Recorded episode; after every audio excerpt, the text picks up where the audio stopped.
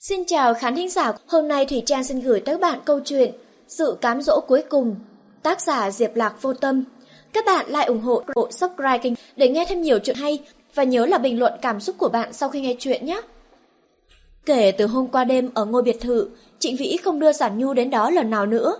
Vào dịp cuối tuần được nghỉ, anh đều tới nhà cô, cùng cô ăn bữa cơm đạm bạc để giảm cân, cùng cô xem phim truyền hình thần tượng, cùng cô uống loại trà gói kém chất lượng. Một hôm, Trịnh Vĩ hỏi Giản Nhu có muốn gặp bố mẹ anh không? Cô ngẫm nghĩ hồi lâu rồi khẽ đáp. Em vẫn chưa chuẩn bị tinh thần, để tính sau đi.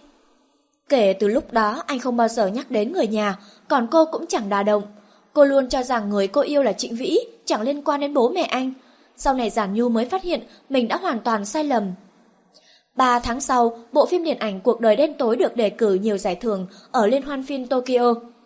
Cũng không rõ diễn xuất của giàn Nhu được ban giám khảo công nhận hay sự kiện bạo lực để lại ấn tượng quá sâu sắc với bọn họ. Chỉ biết cô có tên trong danh sách đề cử diễn viên mới xuất sắc. Dù cuối cùng không nhận giải thưởng này, nhưng thông tin về cô lại một lần nữa tràn ngập trên các trang báo giải trí. Theo đà danh tiếng ngày càng tăng cao, lời mời đóng phim và quảng cáo cũng đến tới tấp. Giản Nhu thường xuyên theo đoàn làm phim đi khắp nơi nên cơ hội gặp Trịnh Vĩ càng ngày càng hiếm hoi. Để chiều theo lịch trình của cô, hễ đến ngày nghỉ là Trịnh Vĩ liền tới nơi cô đóng phim, dõi theo cô từ xa, còn Giản Nhu chỉ có thể nhân lúc không ai để ý, lén trò chuyện với anh vài câu. Khi cô thấy áy náy, nói lời xin lỗi, anh đều mỉm cười nói. Không sao, ngày tháng còn dài. Trong một lần, Giản Nhu tới thành phố S quay phim tuyên truyền, Trịnh Vĩ liền xin nghỉ để đến gặp cô. Nhưng hôm đó lịch trình của cô kín mít, đến lúc cô bớt chút thời gian đến khách sạn tìm anh, anh đã quay về trường, chỉ để lại một cuốn tạp chí giải trí. Không cần mở ra, cô cũng biết bên trong đăng tin đồn tình cảm giữa cô và nam diễn viên chính của bộ phim mới, có cả ảnh kèm theo. Hai chữ giải trí trên trang bìa như mũi kim đâm vào trái tim cô. Cô xé nát quyển tạp chí, nhưng không thể xé bỏ sự giả dối của cách ngành này.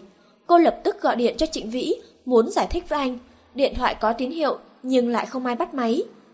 Nghe từng hồi chuông kéo dài, Giản Nhu không thể kiềm chế, bật khóc thành tiếng. Cô vừa thấy tủi thân vừa mệt mỏi, nhiều hơn là cảm giác xót xa, thương xót một người đàn ông cô yêu, vì cô mà phải gánh chịu hậu quả. Giản Nhu đang khóc thì điện thoại đổ chuông, cô vội lau nước mắt, cầm điện thoại. Lần này là mẹ cô gọi, hỏi xem có phải cô yêu nam diễn viên đó hay không. Giản Nhu cố gắng kiềm chế tiếng nức nghẹn ngào, nhưng bà Giản vẫn nhận ra điều bất thường. Bà liền truy vấn. Nhu Nhu, con không sao đấy chứ, đã xảy ra chuyện gì thế? Mẹ, con không muốn làm diễn viên nữa. Cứ tiếp tục như vậy, kiểu gì con cũng sẽ mất anh ấy. Con yêu cậu nam diễn viên kia thật sao? Giản Nhu ra sức lắc đầu. Không phải đâu ạ, đó chỉ là chiêu tuyên truyền phim mới mà thôi. Con và anh ấy ở bên ngoài chẳng có gì với nhau đâu. Con yêu người khác, con muốn ở bên anh ấy, con không muốn mất anh ấy. Được, được, bà Giản cất giọng dịu dàng. Con thích thì hãy ở bên cậu ấy, giải thích rõ với cậu ấy về tin đồn, đừng để cậu ấy đau lòng. Từ xưa đến nay, mẹ không thích con gia nhập làng giải trí, ngành này quá phức tạp, con gái dễ chịu thiệt thòi. Như vụ ở Nhật Bản ấy, số tiền con gửi đã đủ đóng học phí cho tiểu tiệp, chân con bé cũng ổn, không cần con lo lắng nữa, con còn trẻ nên có dự tính cho bản thân. Những lời an ủi của mẹ khiến Giả Nhu lấy lại bình tĩnh, càng hạ quyết tâm rút khỏi làng giải trí. Nghe thấy tín hiệu một cuộc gọi điện thoại khác đang gọi tới, Giản Nhu liếc nhìn màn hình, là số của văn phòng thám tử tư. Mấy tháng qua, cô thường liên lạc với văn phòng thám tử tư để hỏi về tiến triển của cuộc điều tra, nhưng lần nào bọn họ cũng bảo đã có chút manh mối, cần đợi thêm một thời gian. Sau đó cô không gọi cho bọn họ nữa, không ngờ bây giờ họ chủ động liên lạc với cô. Giản Nhu trò chuyện với mẹ vài câu rồi chấm dứt cuộc điện thoại, sau đó gọi cho văn phòng thám tử tư. Cô trợ lý báo cho cô biết bọn họ đã điều tra ra người phụ nữ trong ảnh, nhưng không tiện trao đổi qua điện thoại, mời cô đến chỗ bọn họ một chuyến. Trở về Bắc Kinh, Giản Nhu liền đến văn phòng thám tử tư. Xem qua tập tài liệu, cô không dám tin vào mắt mình. Người phụ nữ ấy tên là Lữ Nhã Phi. Chồng bà ta chính là Trịnh Diệu Khang, một trong số hơn 10 thượng tướng của Trung Quốc. Đọc đến lý lịch của người phụ nữ này, Giản Nhu bất giác toát mồ hôi lạnh.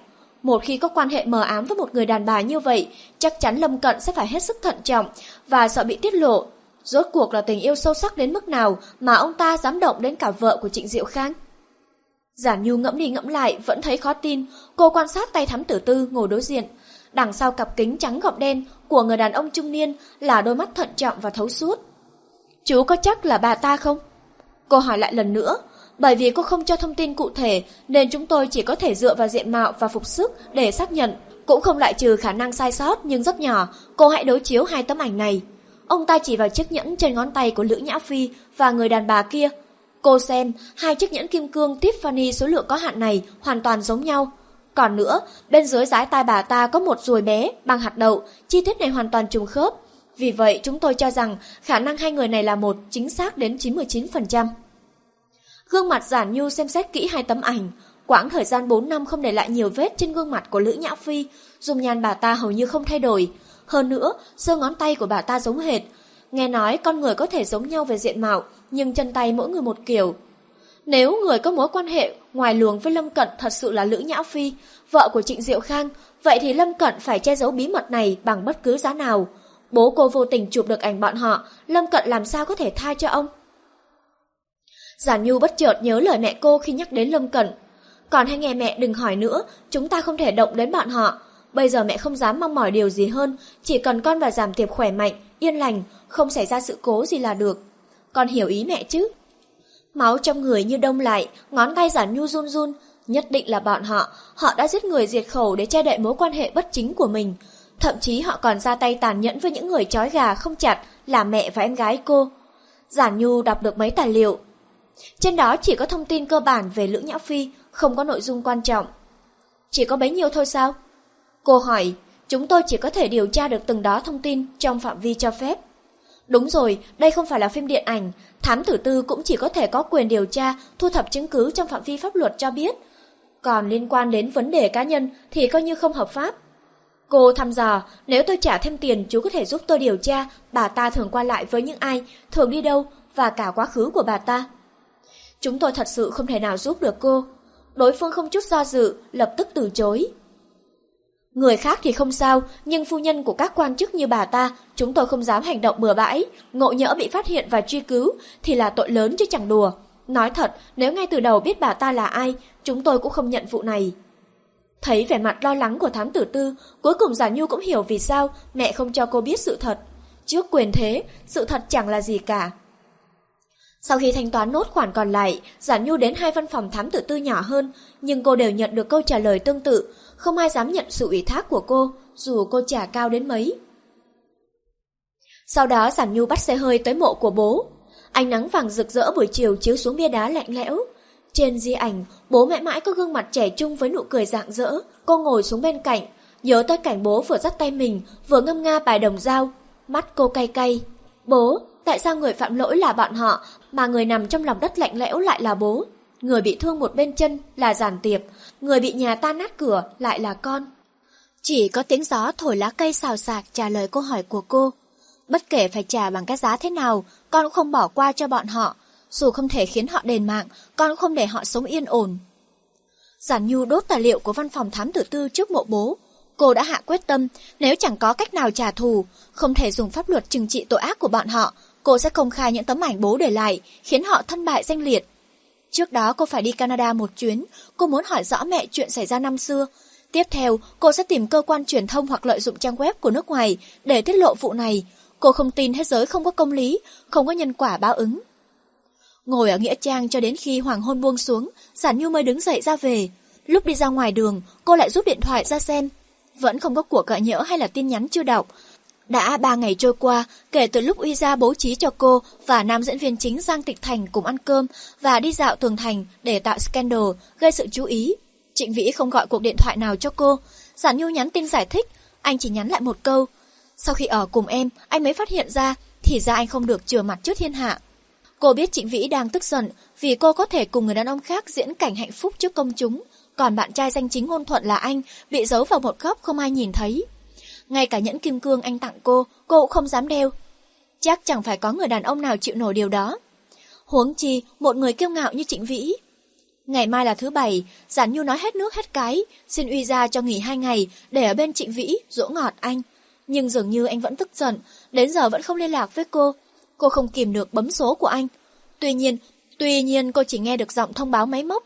Số điện thoại bạn vừa gọi không nằm trong vùng phủ sóng hoặc tắt máy. Khi Giản Nhu về đến nhà thì trời đã tối, cô ủ rũ mở cửa, bất ngờ phát hiện trong nhà bật đèn sáng. Trước cửa xuất hiện đôi giày da quen thuộc. Cô xúc động đảo mắt quanh phòng, tâm trạng nặng nề và u ám tan biến, chỉ còn lại niềm vui ngập tràn. Sau đó cô nhìn thấy một cảnh tượng ấm áp mà cả đời cô không bao giờ quên.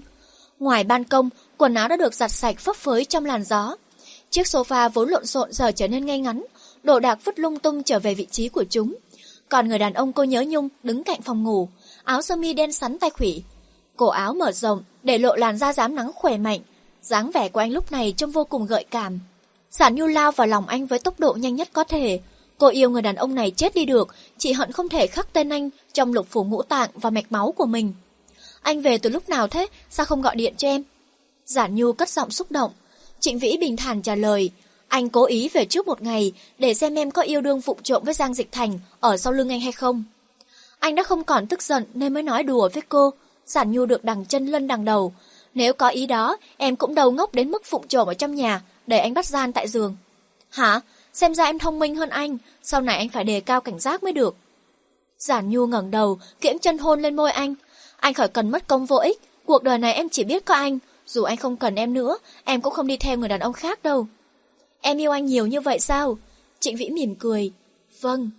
Anh cầm bàn tay trái của cô, vần về, ngón giữa chấm không, cố tình cất giọng trách móc. Bao giờ em mới nói cho anh biết danh phận đây? Giản Nhu đặt hai tay lên vai Trịnh Vĩ, nhìn sâu vào mắt anh. Tháng sau em đi Canada thăm mẹ và em gái, anh có thể đi cùng không? Chắc không được, em biết đấy anh không thể tùy tiện xuất ngoại. Nghe anh nói vậy cô mới nhớ ra. Ừ nhỉ, không sao, trước sau gì cũng có cơ hội. Anh sẽ nghĩ cách, hay là anh thu xếp để em gặp mẹ anh trước, bà rất muốn gặp em. Giản Nhu đưa mắt về phía cây xương rồng xanh mướt trên bệ cửa sổ, rồi gật đầu. Được thôi, con dâu xấu xí sớm muộn cũng phải gặp mẹ chồng. Bất kể bác gái thích hay không, em nhất định sẽ cố gắng hết sức. Em yên tâm đi, bố mẹ anh là hai phong cách hoàn toàn trái ngược. Bà rất yêu thương anh, chỉ cần là thứ anh thích, mẹ anh chưa bao giờ từ chối. Nghe khẩu khí của Trịnh Vĩ, cửa ải mẹ chồng tương lai có vẻ dễ dàng vượt qua. Tuy nhiên ông bố chồng tương lai có tư tưởng phong kiến bảo thủ, hơi phiền phức một chút, cô phải sớm chuẩn bị tâm lý mới được. Ăn tối xong, Giản Nhu pha gói trà mới mua, Trịnh Vĩ ngửi thấy rồi cho mày. Em đổi trà đấy à? Anh không thích sao? Em mua loại giống ở nhà anh. Em tưởng anh thích vị đó chứ. Trịnh Vĩ đặt cốc trà xuống bàn, mỉm cười ôm lấy cô. Đối với anh loại trà nào cũng thế thôi, vẫn là em hợp khẩu vị với anh nhất. Nói xong anh cúi xuống định hôn cô, giản nhu ngả người về phía sau né tránh. Việc gì phải vội thế, chúng ta có thể nói chuyện tình cảm trước không? chị Vĩ bế lực cô lên. Anh đã nhịn một tháng rồi, chúng ta lên giường từ từ nói chuyện. Lúc ở trên giường anh có nói chuyện tình cảm với em bao giờ đâu? Thế à, chẳng phải từ trước đến nay chúng ta luôn nói chuyện tình cảm ở trên giường hay sao? Đây chính là sự khác biệt về bản chất giữa đàn ông và phụ nữ. Phụ nữ luôn cho rằng nói chuyện tình cảm bằng miệng, còn đàn ông thì cảm thấy dùng thân thể sẽ càng khắc cốt ghi tâm. Bất chấp sự phản kháng của Giản Nhu, Trịnh Vĩ bế cô đi vào phòng ngủ, đè cô xuống giường. Nhân lúc anh cởi áo cô liền nhổm dậy, nhưng anh vừa tắm rồi em vẫn chưa. Lại tắm nữa sao? Sao lần nào vào thời khắc then chốt em cũng đi tắm thế? Ai bảo anh lần nào cũng triệt để như vậy? Cô vẽ vòng tròn lên bộ ngực trần của anh. Lần trước anh nói thích bộ đồ ngủ mà em chụp hình tạp chí, em đã mua ở Nhật, anh có muốn xem không? Bộ màu đỏ phải không? Vâng, anh chờ em, em sẽ thay ngay bây giờ. Nói xong cô liền chạy vào nhà tắm. Giản Nhu tắm với tốc độ nhanh nhất, vậy mà bên ngoài vẫn vang lên giọng nói sốt ruột của người nào đó. Bà xã bao lâu mới xong, đã 6 phút 5 giây rồi đấy. Lần nào nghe xong câu xưng hô này, cô cũng cảm thấy rất ấm lòng. Em sắp xong rồi, cho em thêm 2 phút nữa. 1 phút 50 giây. Tính thời gian bằng giây, quan niệm về thời gian của anh càng ngày càng kinh khủng. À, cô quên mất Trịnh Vĩ là một người lính. Giả Nhu nhanh chóng tắm xong, chỉ lau người và đầu chứ không kịp sấy khô. Sau đó cô mặc váy ngủ màu đỏ tươi mà anh thích. Đây là bộ váy ngắn chữ V khoét sâu rất gợi cảm, không cần có bất cứ động tác nào cũng toát lên vẻ quyến rũ. Lúc này trong phòng chỉ bật đèn ngủ lờ mờ, trong tầm mắt của anh chỉ có duy nhất người phụ nữ trước mặt. Cùng lúc đó, lời ca thiết tha từ phòng khách vọng vào, là lời bài hát mà cô thích nhất. Every night in my dreams, I see you, I feel you, that's how I know you go on. Như thể một thế kỷ trôi qua, cuối cùng cô cũng đi đến bên giường ngủ, từ từ ngồi xuống bên anh. Không cần ôm điện thoại chờ đợi, không cần dựa vào sóng điện từ để truyền đạt nỗi nhớ nhung. Thời khắc này, cô có thể cảm nhận được hơi ấm từ người anh, hơi thở và cả thân thể cường tráng của anh. Tiếng nhạc ra diết, dưới ánh trăng lung linh, hai người chìm đắm trong biển tình. Đêm tuyệt vời này khắc sâu trong ký ức của Trịnh Vĩ. Nhiều năm sau, anh vẫn nhớ tới dáng vẻ quyến rũ trong bộ váy ngủ màu đỏ rực rỡ và gương mặt phớt hồng mê loạn của cô. Kết thúc cuộc ái ân, bộ váy giản nhu đã rách tan, rơi dưới đất. Cô chỉ trích anh tàn bạo, anh cất giọng oan ức. Do chất lượng vải kém quá đấy chứ. Cô hết nói nổi. Thật ra cũng không thể trách anh, mà do tố chất thân thể cô quá kém. Trịnh Vĩ ôm eo cô hơi cho mày, em đã hứa với anh không ăn kiêng nữa. Em có ăn kiêng đâu, chỉ là dạo này chẳng nuốt trôi thứ gì. Nuốt không trôi, em không khỏe à? Cô nhìn anh bằng ánh mắt chất móc. Anh lơ em bao nhiêu ngày, em lo anh không cần em nữa, có thể ăn uống ngon lành mới lạ. Sao anh lại không cần em chứ? Trịnh Vĩ ôm chặt Giản Nhu vào lòng, tựa như muốn nói với cô, anh sẽ mãi mãi không buông tay. Giản Nhu thủ thỉ, em quyết định sẽ rút khỏi làng giải trí. Thật sao? Nước ở làng giải trí sâu quá, em không biết bơi, sớm muộn gì cũng bị chết chìm trong đó. Đợi quay xong bộ phim này, em sẽ về trường học tiếp, rồi thi lên thạc sĩ, tranh thủ sau khi tốt nghiệp tìm một công việc ổn định. Em không muốn nổi tiếng, không muốn tiền sao? Nổi tiếng gì đó cũng chỉ là phù du, giữ mạng sống quan trọng hơn. Còn về vấn đề kiếm tiền, hơn một năm nay em đã tích cóp không ít tiền, chắc là đủ để em gái học xong đại học, cũng đủ để mẹ em sống thoải mái mấy năm. Tại sao tự dưng em lại có ý nghĩ này? Giản Nhu ôm cánh tay anh, nở nụ cười ngọt ngào. Em muốn tranh danh phận, ngộ nhỡ anh bị người phụ nữ khác bắt đi, thì em lỗ vốn à? Trịnh Vĩ nhìn cô bằng ánh mắt khó tin. Anh biết cô không thích hợp sống trong làng giải trí, sớm muộn cô cũng nhìn thấu sự phù hoa, giả tạo, rời khỏi cái ngành này. Nhưng anh không ngờ ngày đó lại đến nhanh như vậy, cả không ngờ cô vì anh mà từ bỏ tiền đồ sán lạn. Ngoài nụ hôn nồng nàn đến nghẹt thở, Trịnh Vĩ không nghĩ ra cách nào có thể bày tỏ sự cảm động và cảm khái của anh lúc này. Anh cười nói, xem ra em không có tiền nuôi anh rồi, tương lai để anh nuôi em. Cô nhoẻn miệng cười, anh chỉ được nuôi mình em thôi đấy. Ừ, cô lại được voi đòi tiên, hợp pháp đấy chứ. Không thành vấn đề. Chìm trong giấc mộng đẹp của đêm nay, cô nguyện suốt đời không tỉnh dậy. Quấn quýt bên nhau hai ngày, bọn họ trân trọng từng giây từng phút. Thời gian vùn vụt trôi qua, chớp mắt lại đến thời khắc chia tay. Dù nói sẽ không tiễn anh, nhưng cuối cùng Giản Như cũng cùng Trịnh Vĩ xuống dưới nhà, tiễn anh ra sân bay, rồi lại tiễn đến thành phố S, tới cổng trường đại học Truy. Nếu không phải anh chàng cảnh vệ nghiêm túc chấp hành quy định, chắc cô sẽ tiễn Trịnh Vĩ lên tận phòng ký túc. Đối với cuộc tình gần ít xa nhiều này, từ trước đến nay bọn họ không mong ước quá xa xôi, chỉ hy vọng trân trọng đối phương mỗi khi ở bên cạnh nhau. Trở về Bắc Kinh, Giản Nhu lại bắt đầu cuộc sống bận rộn của mình. Uy gia sắp xếp lịch trình kín mít cho cô, bất kể kiếm được tiền hay không, chỉ cần có cơ hội lộ diện cho ông Kính, anh ta sẽ không bỏ qua. Đây chính là tiết tấu lăng xê cô. Giản Nhu nhiều lần muốn nói chuyện rút khỏi làng giải trí và Uy gia, nhưng trước thái độ hăng hái của anh, cô không biết nói thế nào. Một hôm để tuyên truyền bộ phim mới, Giản Nhu tham gia tiết mục trò chuyện nghệ sĩ không khoảng cách. Trước khi lên sân khấu, Uy gia dặn đi dặn lại, hãy nhân cơ hội này hâm nóng scandal giữa cô và nam chính Dương Dịch Thành, tốt nhất phát ngôn những câu và có cử chỉ mờ ám. Tuy nhiên Giản Nhu cố ý ngồi cách xa anh ta, chỉ chăm chú lắng nghe người dẫn chương trình và đạo diễn trò chuyện. Khi người dẫn chương trình hỏi đến tinh đồn tình cảm giữa cô và Giang Dịch Thành, Giản Nhu cất giọng chắc chắn như đinh đóng cột. Không phải chúng tôi chỉ là bạn thân mà thôi. Câu trả lời của cô khiến bầu không khí lặng đi trong giây lát. Giang Dịch Thành đang chuẩn bị đóng kịch, tỏ vẻ ngỡ ngàng, còn Uy Gia xa sầm mặt. Người dẫn chương trình phản ứng rất nhanh, chỉ vào chiếc nhẫn kim cương cô đeo ngón giữa, cười hỏi, nếu tôi nhớ không nhầm, đeo nhẫn ở ngón tay này tức là đã đính hôn, có phải chúng tôi sắp được uống rượu mừng rồi không? Nhắc đến đề tài này, Giả Nhu cố tình bày ra vẻ mặt thẹn thùng, tay áp lên má để ống kính máy quay có thể quay bàn tay của cô. Đây là món quà do mối tình đầu tôi tặng, bình thường tôi hoàn toàn cất đi, rất ít khi đeo. Mối tình đầu sao? Ngôi sao nữ tiết lộ mối tình đầu là đề tài nóng hổi, người dẫn chương trình đương nhiên không thể bỏ qua. Đến giờ bạn vẫn giữ chiếc nhẫn, chứng tỏ vẫn còn tình cảm với người đó. Mối tình đầu bao giờ cũng đẹp và khó quên mà. Giản Nhu mỉm cười. Người dẫn chương trình bắt đầu truy vấn. Đối phương là người thế nào, sao hai người lại quen nhau? Anh ta rất đặc biệt, lần đầu tiên tôi gặp anh ấy ở khu vui chơi giải trí năm 10 tuổi. Lúc đó anh ấy mắt sưng húp, tôi nghĩ chắc anh ấy rất đau nên cần người an ủi. Thế là bạn tiến đến an ủi người ta. Ánh mắt giản nhu trở nên mơ màng. Tôi mời anh ấy ăn kem, bởi vì mỗi lần tôi khóc hoặc kêu đau, bố đều mua kem cho tôi. Thấy cô hỏi gì đáp nấy, người dẫn chương trình càng phối hợp, tiếp tục khai thác. Hai người có kỷ niệm đặc biệt khó quên không? À, đối với tôi, mọi chuyện đều rất khó quên. Nhưng khó quên nhất là ngày trời đổ mưa lớn năm tôi học cấp 2. Chúng tôi đứng đợi trước trạm xe buýt. Tôi rất sợ lạnh, toàn thân lạnh đến mức run rẩy. Anh ấy đã cởi áo đồng phục, khoác lên người tôi. Khoảnh khắc đó tôi nghĩ sau này mình nhất định sẽ lấy anh ấy. Sau đó thì sao? Tôi nắm tay anh ấy, hỏi anh ấy có lạnh không? Khi ấy tôi mới phát hiện tay anh ấy rất nóng. Anh ấy đột nhiên nắm chặt tay tôi. Tôi cảm thấy anh ấy chuẩn bị ôm mình nên nhắm nghiền hai mắt. Có phải bạn rất mong chờ không? Đúng thế, chống ngực tôi đập thình thịch, tim như sắp nhảy ra ngoài. Giản Nhu mỉm cười. Kết quả xe buýt vừa vặn đến nơi. Mọi người đều cười, ai đó lên tiếng. Xe buýt đến chẳng đúng lúc gì cả. Vì sao hai người xa nhau? Người dẫn chương trình hỏi. Anh ấy chuyển tới trường trung học khép kín, nhà tôi xảy ra chuyện nên bỏ lỡ buổi hẹn với anh ấy. Sau đó chúng tôi mất liên lạc. Bây giờ bạn còn nhớ đến người đó không? Nếu gặp lại, bạn muốn nói với người ấy điều gì? Giản Nhu không trả lời mà hỏi lại. Không phải các vị thần thông quảng đại tìm mấy ấy đến đây đấy chứ? Người dẫn chương trình nói, nếu bạn muốn, chúng tôi rất sẵn lòng giúp bạn tìm người. Đừng, tôi chỉ buột miệng nói vậy thôi. Bây giờ bạn muốn nói điều gì với người ấy, bạn có thể thổ lộ cho ông Kính, không biết chừng người ấy cũng đang xem chương trình ấy chứ. Giản Nhu biết thế nào Trịnh Vĩ cũng xem. Cô vuốt ve chiếc nhẫn rồi cất giọng tình cảm. Tôi chỉ muốn nói bất cứ lúc nào, chỉ cần anh ấy dám cưới, thì tôi cũng dám kết hôn.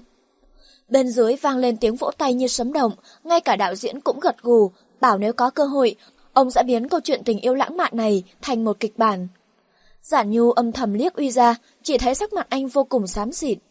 Sau khi buổi trò chuyện kết thúc, Uy ra bực tức mắng cô một trận. Ai bảo cô nói linh tinh, cô có đầu óc không đấy? Rất nhiều tiết mục phỏng vấn đều muốn khách mời tiết lộ mối tình đầu, tôi tưởng... Nhưng cô lộ liễu quá, nhìn là biết ngay diễn trò. Bị phát hiện, Giản Nhu thẻ lưỡi, không nói thêm điều gì. Thôi, diễn trò thì diễn trò, không biết chừng khán giả lại thích. Cô hãy thu xếp, đạo diễn Lưu muốn gặp cô vào tối nay để bàn về bộ phim mới của ông ta. Buổi tối ư? Nhận ra sự cảnh giác của cô, Uy Gia liền vỗ về. Đừng căng thẳng, chỉ là nói chuyện thôi.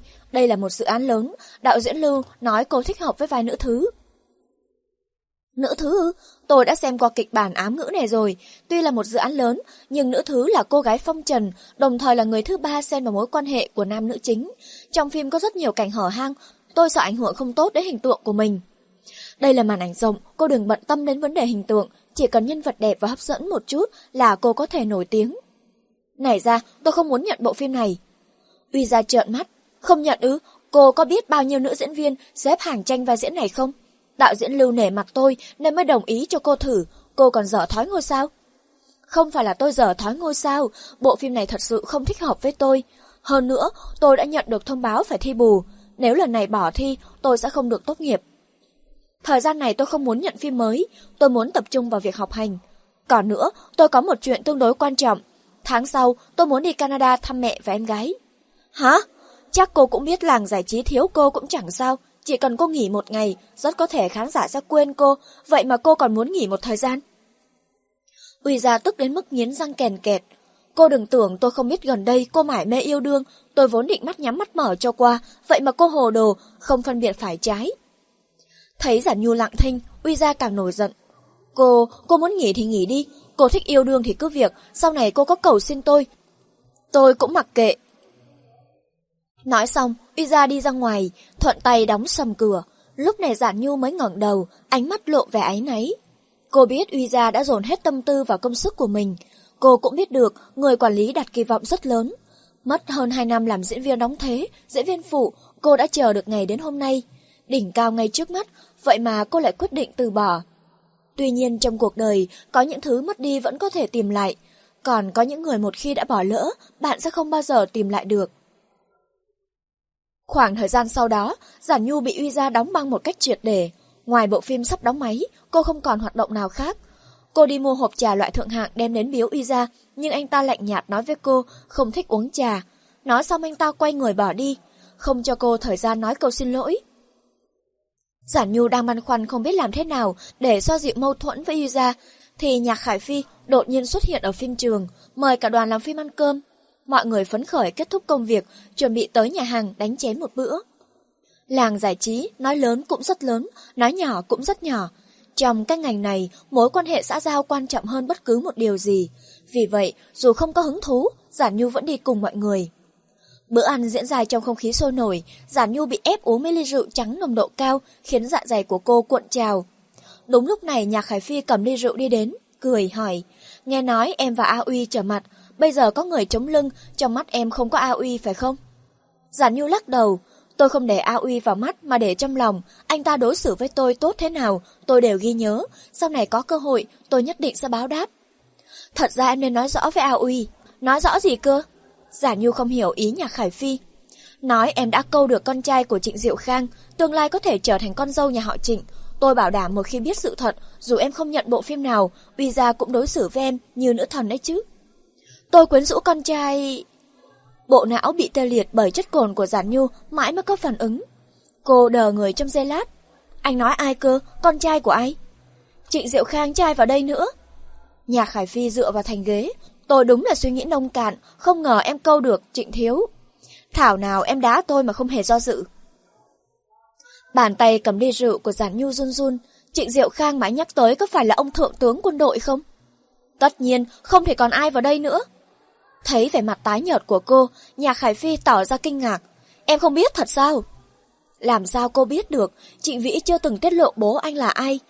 Cô cũng không bao giờ hỏi về gia đình anh, thiên hạ có vô số người họ Trịnh, cô làm sao có thể ngờ Trịnh Vĩ là con trai của Trịnh Diệu Khang. Bây giờ ngẫm lại mới thấy gương mặt xinh đẹp của Lữ Nhã Phi cũng có nét giống Trịnh Vĩ. Không phải, điều anh nói không phải là sự thật. Giản Nhu túm tay áo của Nhạc Khải Phi như người sắp chết, túm lấy cơ hội sống sót cuối cùng. Anh đừng đùa giỡn với tôi, trò đùa này chẳng có vui chút nào cả. Tôi đâu có rảnh để giỡn với em. Nhìn bộ dạng cố gắng kiềm chế sự run rẩy của Giản Nhu, Nhạc Khải Phi tưởng cô quá bất ngờ và vui mừng. Anh ta nở nụ cười chế giễu. Có cần phải kinh ngạc đến thế không? Nhìn vẻ mặt của em, người không biết chuyện còn tưởng ông ta là kẻ thù giết cha em đấy chứ. Bốn từ kẻ thù giết cha như từng nhát dao chém mạnh vào sợi dây thần kinh yếu ớt của Giản Nhu. Cô ra sức lắc đầu. Không phải đâu, chắc chắn là anh đã nhầm lần. Không phải đâu, tình tiết cổng hết này chỉ xuất hiện trong các bộ phim truyền hình. Trịnh Vĩ chỉ là một người bình thường, từng hứa sẽ chịu trách nhiệm với cô và nuôi cô cả cuộc đời. Thấy tâm trạng cô bất ổn, Nhạc Khải Phi thu lại nụ cười. Tôi nghe Ngũ Kiến Phàm nói, ban đầu tôi cũng không tin nên bảo người đi điều tra. Anh ta đúng là con trai của Trịnh Diệu Khang. Em không sao đấy chứ. Ngũ Kiến Phàm là bạn của Trịnh Vĩ nên không thể nhầm lẫn. Hơn nữa với sự hiểu biết của cô về Nhạc Khải Phi, anh ta cũng không phải là người chưa làm rõ tình hình, đã ăn nói bừa bãi. Như vậy Trịnh Vĩ đúng là con trai của Lữ Nhã Phi. Giản Nhu vốn rất sợ lạnh, hôm nay cô mới biết thế nào là cái lạnh thấu xương. Máu trong người cô như đóng băng, ngay cả nhịp thở cũng đông cứng. Cô há miệng thở hồn hển, cơ thể run bần bật. Bên ngoài vang lên tiếng sấm đùng đùng, rồi từng hạt mưa rơi xối xả xuống ống kính. Trước mắt Giản Nhu xuất hiện cảnh tượng mà cô sợ phải đối diện nhất. Bố cô từ trên tầng cao rơi xuống ngay dưới chân cô, máu từ đầu ông chảy lênh láng. Ông trợn mắt chừng nhìn cô, như có muôn vạn lời muốn nói. Nhưng cho dù cô gào khóc, ôm thân thể lạnh lẽo của bố, ông cũng không phản ứng. Nước mắt chảy ràn rụa xuống gò má giản nhu, phòng ăn vốn náo nhiệt trở nên yên tĩnh trong phút chốc. Mọi người đều đổ dồn ánh mắt ngạc nhiên về phía cô và nhà Khải Phi. Sao em lại khóc? Thấy cô rơi lệ, nhà Khải Phi cũng chẳng để ý đến người khác. Giờ tay lau nước mắt cho cô. Tôi đã nói sai gì sao? Được rồi, em bảo không phải thì là không phải. Tôi đã nhầm lẫn, ăn nói linh tinh. Được chưa, em đừng khóc nữa. Giản Nhu liền đẩy tanh ra, rồi chạy ra khỏi phòng ăn, lao vào mưa gió. Hạt mưa lạnh buốt xuống người cô, mang lại cảm giác đau rát. Nhưng Giản Nhu bất chấp tất cả, chỉ biết chạy nhanh về phía trước. Lúc này trước mặt cô chỉ còn lại một màu trắng xóa, thế giới của cô sụp đổ, chỉ còn lại nước mưa đến ngạt thở và đêm tối không có tận cùng. Nhà Khải Phi chạy đuổi theo, túm tay Giản Nhu, nhưng không biết cô lấy đâu ra sức mạnh mà giằng tay. Anh lập tức tiến lên, dùng toàn bộ lực ôm cô vào lòng. Em điên rồi à, trời mưa to như vậy, em định đi đâu bây giờ? Chuyện của tôi không cần anh lo. Cô giống như con thú bị thương, ra sức dãy giụa, anh mau buông tôi ra. Em hãy nói cho tôi biết em muốn đi đâu, tôi sẽ đưa em đi. Trên trời vụt qua một tia chớp, sau đó là tiếng sấm cực lớn. Giản Nhu ngẩn người trong giây lát. Bây giờ cô biết đi đâu? Đến thành phố S tìm Trịnh Vĩ, bắt anh đích thân nói với cô, anh không phải là con trai của Trịnh Diệu Khang, mẹ anh không phải là Lữ Nhã Phi. Nhỡ anh thừa nhận thì sao? Nếu anh hỏi cô, tại sao em lại hỏi điều này, thì cô biết trả lời như thế nào? Hiện tại cô vẫn chưa thể chắc chắn kẻ đầu sỏ hại cô nhà tan cửa nát có phải là Lữ Nhã Phi hay không, cũng có thể cô đã hiểu nhầm. Thấy Giản Nhu đã bình tĩnh trở lại. Nhà Khải Phi thở phào nhẹ nhõm, ôm thân thể cứng đờ của cô đi về phía ô tô. Đi thôi, tôi đưa em về nhà, có chuyện gì từ từ nói.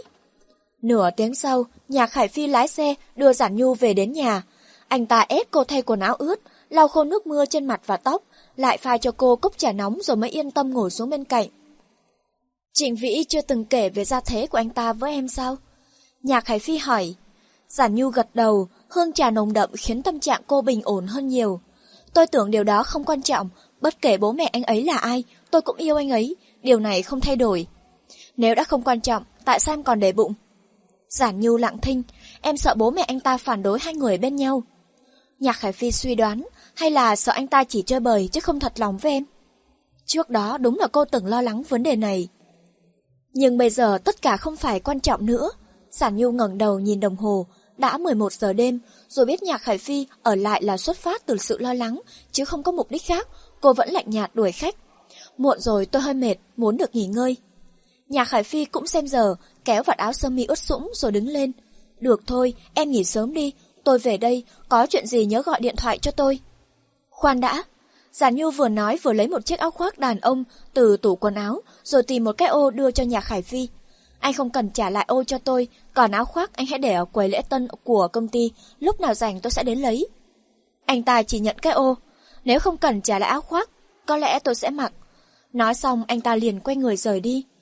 Giản Nhu ngồi xuống ghế sofa, cầm di động, tần ngần một lúc rồi bấm số của Trịnh Vĩ. Tuy anh thường không nghe máy, nhưng là lần này điện thoại được kết nối sau mấy hồi chuông. Đêm tối yên tĩnh, giọng Trịnh Vĩ vô cùng dịu dàng. Nhớ anh đấy à? Giản Nhu mấp máy môi, có rất nhiều lời muốn nói, nhưng cô không thể thốt ra miệng, chỉ đáp khẽ. Ừ, có phải em muốn hỏi anh đang làm gì không? Vâng. Anh đang xem chương trình Nghệ sĩ không khoảng cách. Trịnh Vĩ cười cười, Siêu Việt hỏi anh sao tặng nhẫn kim cương nhỏ thế, cậu ta nhìn tuét mắt cũng không thấy kim cương đâu. Anh liền bảo thứ em nhìn chúng là anh, chứ không phải là kim cương. Sản Nhu cúi đầu, rõ ràng cô nhắm nghiền hai con mắt, vậy và nước mắt cứ lăn dài xuống gò má. Nếu anh mãi mãi ở trong hồi ức, không bao giờ xuất hiện, thì có phải tốt hơn không? Cho dù không có quãng thời gian ngọt ngào vừa rồi, không có tương lai, thì trong ký ức bọn họ vẫn tồn tại một hình ảnh đẹp đẽ nhất của đối phương. Bây giờ, anh đã không còn là ký ức trong cô, mà là người đàn ông có thể chạm vào, có thể cảm nhận, dựa dẫm và yêu thương. Cô không muốn từ bỏ, cũng chẳng có cách nào để từ bỏ. Trịnh Vĩ Giả Nhu vừa chạm vào cây xương rồng trên bệ cửa sổ, rồi cất giọng run run. Em yêu anh, nếu một ngày nào đó em nói không yêu anh nữa, thì anh đừng hỏi em là thật hay giả nhé. Bởi vì nhất định là cô và anh sẽ hết duyên phận. Trịnh Vĩ bật cười. Không được, kiểu gì anh cũng sẽ hỏi. Một ngày không nghe em nói yêu anh, anh sẽ không ngủ được. Ngừng vài giây anh tiếp tục. Đúng rồi, chưa thứ bảy tuần này em có rảnh không? Anh dẫn em đi gặp mẹ chồng tương lai. Gai sừng rồng đâm vào ngón tay, đau nhói, khiến cô tỉnh táo một cách lạ thường. Mẹ chồng tương lai, tên là Lữ Nhã Phi đúng không? Sao em biết? Anh hỏi. Tia hy vọng cuối cùng cô sụp đổ tan tành. Thứ bảy em rảnh. Được, anh sẽ đến đón em. Sau khi kết thúc cuộc điện thoại, Giản Nhu bị rút hết sức lực, nước mắt ướt đẫm vào gối. Còn Trịnh Vĩ lúc ấy đang nhìn hình ảnh của cô, nở nụ cười ngọt ngào trên tivi, nghe thấy câu nói dũng cảm và kiên định của cô. Chỉ cần anh ấy dám cưới thì tôi cũng dám kết hôn. Đêm hôm đó, sản Nhu bị sốt cao, đây là chứng bệnh xuất hiện từ lúc bố cô qua đời. Chỉ cần có thể khó chịu là sốt cao. Cô giam mình trong nhà hai ngày liền, không liên lạc với bất cứ người nào, kể cả Trịnh Vĩ. Đói thì cô bỏ dậy tự nấu canh rau, lúc người đau nhức thì cô uống thuốc hạ sốt, rồi lên giường ngủ thiếp. Cô nằm mơ thấy bố bị rơi từ trên tầng cao xuống, trợn mắt chừng chừng. Cô cũng mơ thấy hình ảnh giản tiệp nằm trên giường bệnh, toàn thân đầy máu. Bác sĩ yêu cầu người nhà ký tên để họ có thể nhanh chóng cắt chân của em gái cô. Mẹ cô không chịu ký, quỳ xuống cầu xin bọn họ. Con gái tôi mới 16 tuổi, không còn chân phải, cuộc đời nó coi như xong. Tôi xin các anh đừng cưa chân con bé. Giản Như mê mê tỉnh tỉnh suốt hai ngày mới hạ sốt. Sáng sớm ngày thứ ba, cô nhận được một cuộc điện thoại từ số lạ. Xin hỏi cô là Giản Nhu có phải không? Giọng một người phụ nữ xa lạ truyền tới. Giản Nhu không nghĩ ngợi nhiều, trả lời ngay. Vâng, chị là... Tôi là phóng viên của tòa ảnh thị, trên mạng có người tung ảnh cô và Nhạc Khải Phi đứng giữa trời mưa ôm nhau. Nghe nói cô và anh ta học chung thời cấp 1 và cấp 2. Nhạc Khải Phi chính là mối tình đầu của cô, đúng không? Chiếc nhẫn mà cô đeo trong chương trình nghệ sĩ không khoảng cách là do anh ta tặng phải không? Hai người đang hẹn hò đấy à? Một loạt các câu hỏi khiến đầu óc chưa kịp tỉnh táo của cô trở nên hỗn loạn. Chị nói gì cơ? Tôi và Nhạc Khải Phi ư? Đúng thế, cô cố tình tiết lộ mối tình đầu có phải nhằm mục đích ép Nhạc Khải Phi thừa nhận quan hệ của hai người? Giản Nhu lập tức phủ nhận. Không phải, tôi và anh ta chẳng có quan hệ gì cả, chị đừng nói năng bừa bãi. Vậy tại sao khi cô xảy ra chuyện ở Nhật Bản, Nhạc Khải Phi liền bay sang đó giải quyết, anh ta còn ở lại Nhật hơn khoảng một tháng, cùng một khách sạn với cô nữa chứ? Giản Nhu bóp chán, không nghĩ ra lời phản bác. Trên mạng đã xuất hiện hình ảnh hai người ôm nhau giữa trời mưa gió.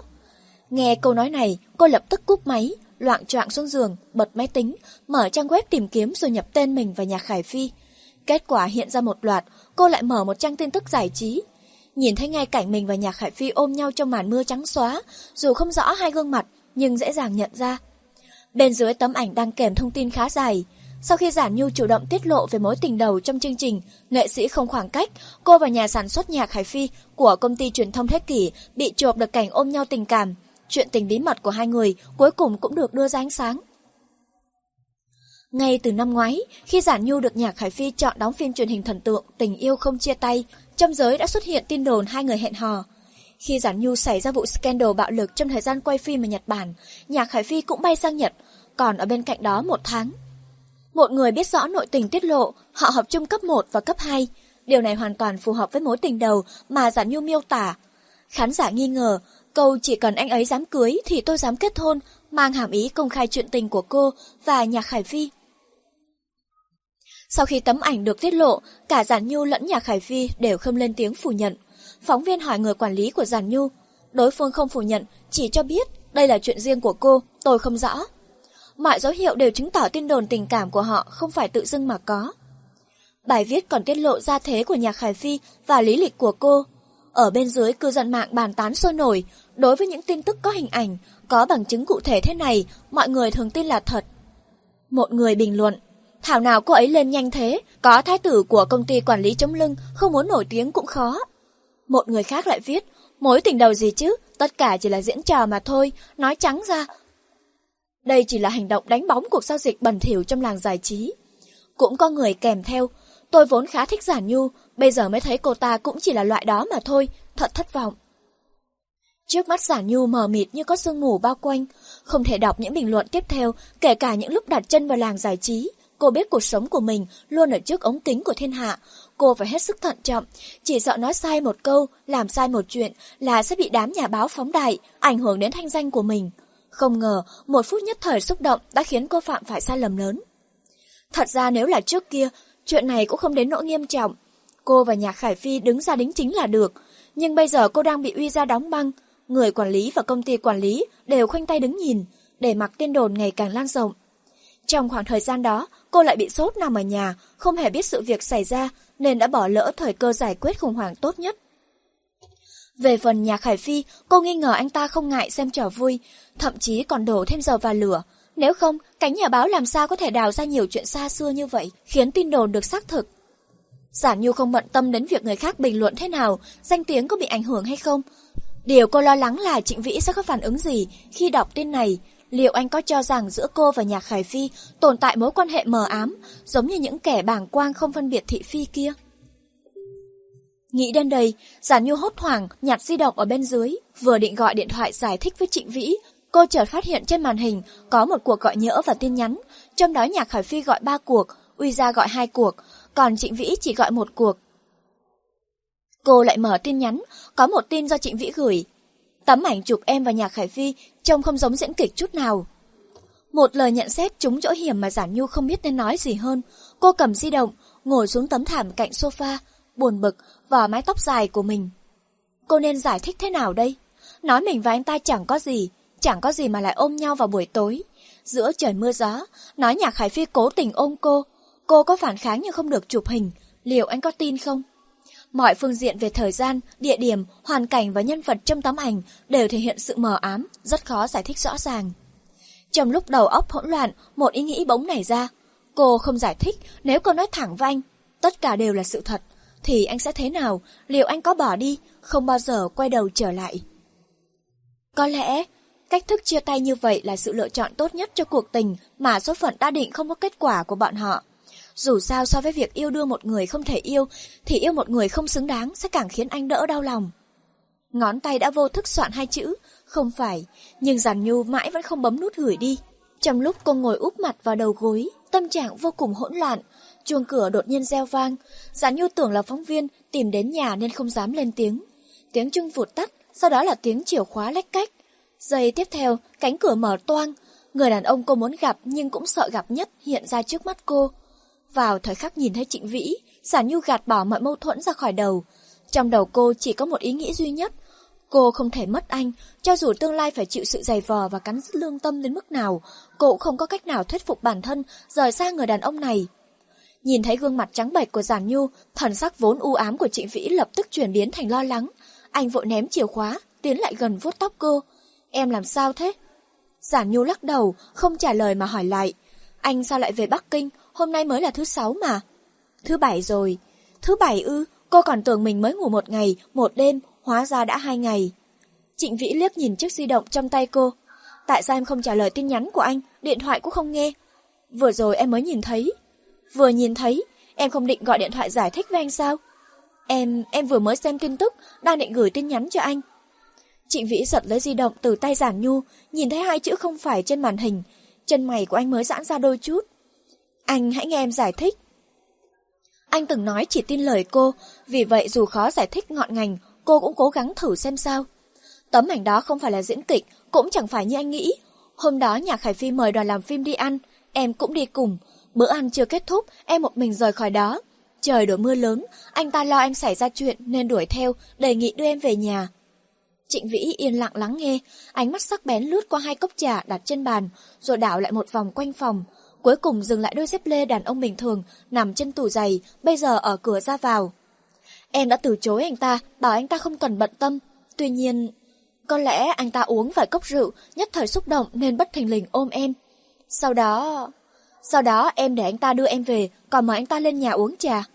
Trịnh Vĩ cất giọng lạnh lẽo. Vâng, à không không phải, em mời anh ta lên nhà, mà anh ta cương quyết đem đến cửa. Em... Thấy Trịnh Vĩ cuộn chặt tay hình nắm đấm, cô vô thức túm áo anh, sợ anh tức giận mà bỏ đi, không cho cô cơ hội giải thích.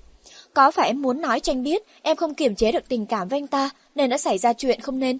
Em không có, thật sự không có gì, anh ta chỉ ngồi một lúc rồi ra về.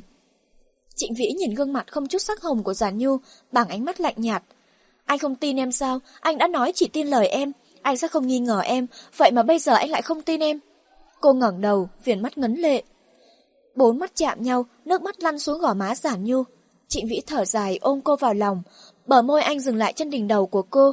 Em không thể cậy anh tin em, rồi không chịu để đến cảm giác của anh. Anh là đàn ông, anh có thể khoan dung với em, nhưng không có nghĩa là anh không để bụng. Em đảm bảo sẽ không có lần sau, được chưa? Cô áp mặt vào lồng ngực của người đàn ông, nghe nhịp tim trầm ổn của anh. Thật không? Nếu có thì sao? Anh hỏi. Vậy thì anh bỏ rơi em là được. Đây là sự trừng phạt tàn nhẫn nhất mà cô có thể nghĩ tới. Cuối cùng, sắc mặt anh cũng tươi tỉnh một chút. Em đừng mơ. Vậy em muốn thế nào? Tất nhiên, anh sẽ dùng chiêu gậy ông đập lưng ông. Nghĩ đến cảnh anh ôm người phụ nữ khác trong mưa, lồng ngực cô nhói đau như bị gai xương rồng đâm vào. Có thể thấy trong chuyện trả thù, thủ đoạn của anh cao tay hơn cô nhiều. Hai người im lặng ôm nhau một lúc, bụng giả nhu đột nhiên réo ủng ụp, kháng nghị bị cô bỏ đói hai ngày. Em vẫn chưa ăn sáng sao? Trịnh Vĩ hỏi. Cô gật đầu. Để anh đi mua đồ ăn sáng cho em. Em muốn ăn quẩy với sữa đậu nành. Anh biết rồi. Trịnh Vĩ véo má cô rồi đứng dậy đi ra ngoài. Giả Nhu ngơ ngẩn dõi theo bóng lưng của anh. Cô kiên định mình có thể chịu đựng, có thể bỏ qua, nguyện nắm tay anh mãi mãi. Tuy nhiên không lâu sau đó cô mới hiểu, dù có chịu đựng, dù có cố gắng hết sức thì không thể thay đổi hiện thực tàn khốc. Không thể chiếm lấy thứ vốn không thuộc về mình.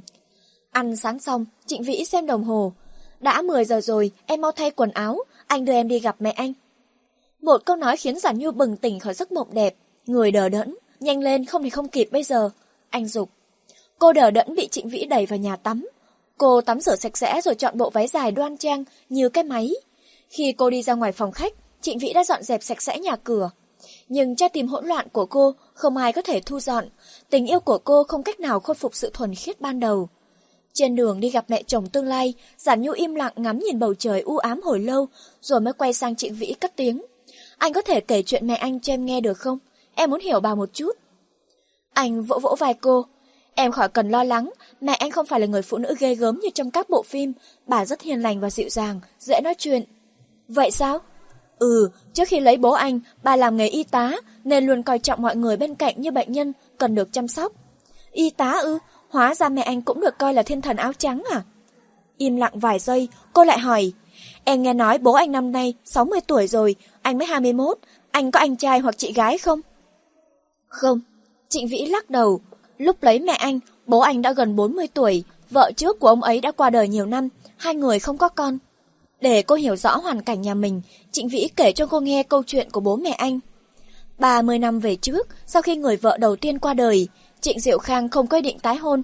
Cho đến 20 năm trước, ông bị ốm một trận, nằm viện nửa năm mới khỏi. Lữ Nha Phi chính là cô y tá chăm sóc cho ông. Người phụ nữ xinh đẹp trong bộ đồng phục y tá đã tô điểm thêm màu sắc cho cuộc sống vốn khô khan của ông. Mỗi ngày mở mắt, Trịnh Diệu Khang đều bắt gặp nụ cười tươi tắn của bà. Bà thường hỏi, đêm qua anh có ngủ ngon không? Rồi đưa cho ông mấy tờ báo. Mỗi tối bà đều khuyên ông đi nghỉ sớm. Trong giấc mơ, ông còn có thể ngửi thấy mùi hương từ bà. Lúc ốm đau, người đàn ông mạnh mẽ đến mấy cũng khó tránh khỏi mềm yếu. Bởi vì không có vợ con nên ông càng cảm thấy cô độc. Vì thế ông dễ dàng có cảm giác dựa dẫm vào cô y tá hiền hậu này. Một hôm, Trịnh Diệu Khang vô tình bắt gặp Lữ Nhã Phi trốn vào một góc, khóc không thành tiếng. Ông bảo người cảnh vệ đi tìm hiểu, mới biết bạn trai Lữ Nhã Phi rời bỏ bà, cùng một cô gái nhà giàu đi Đức.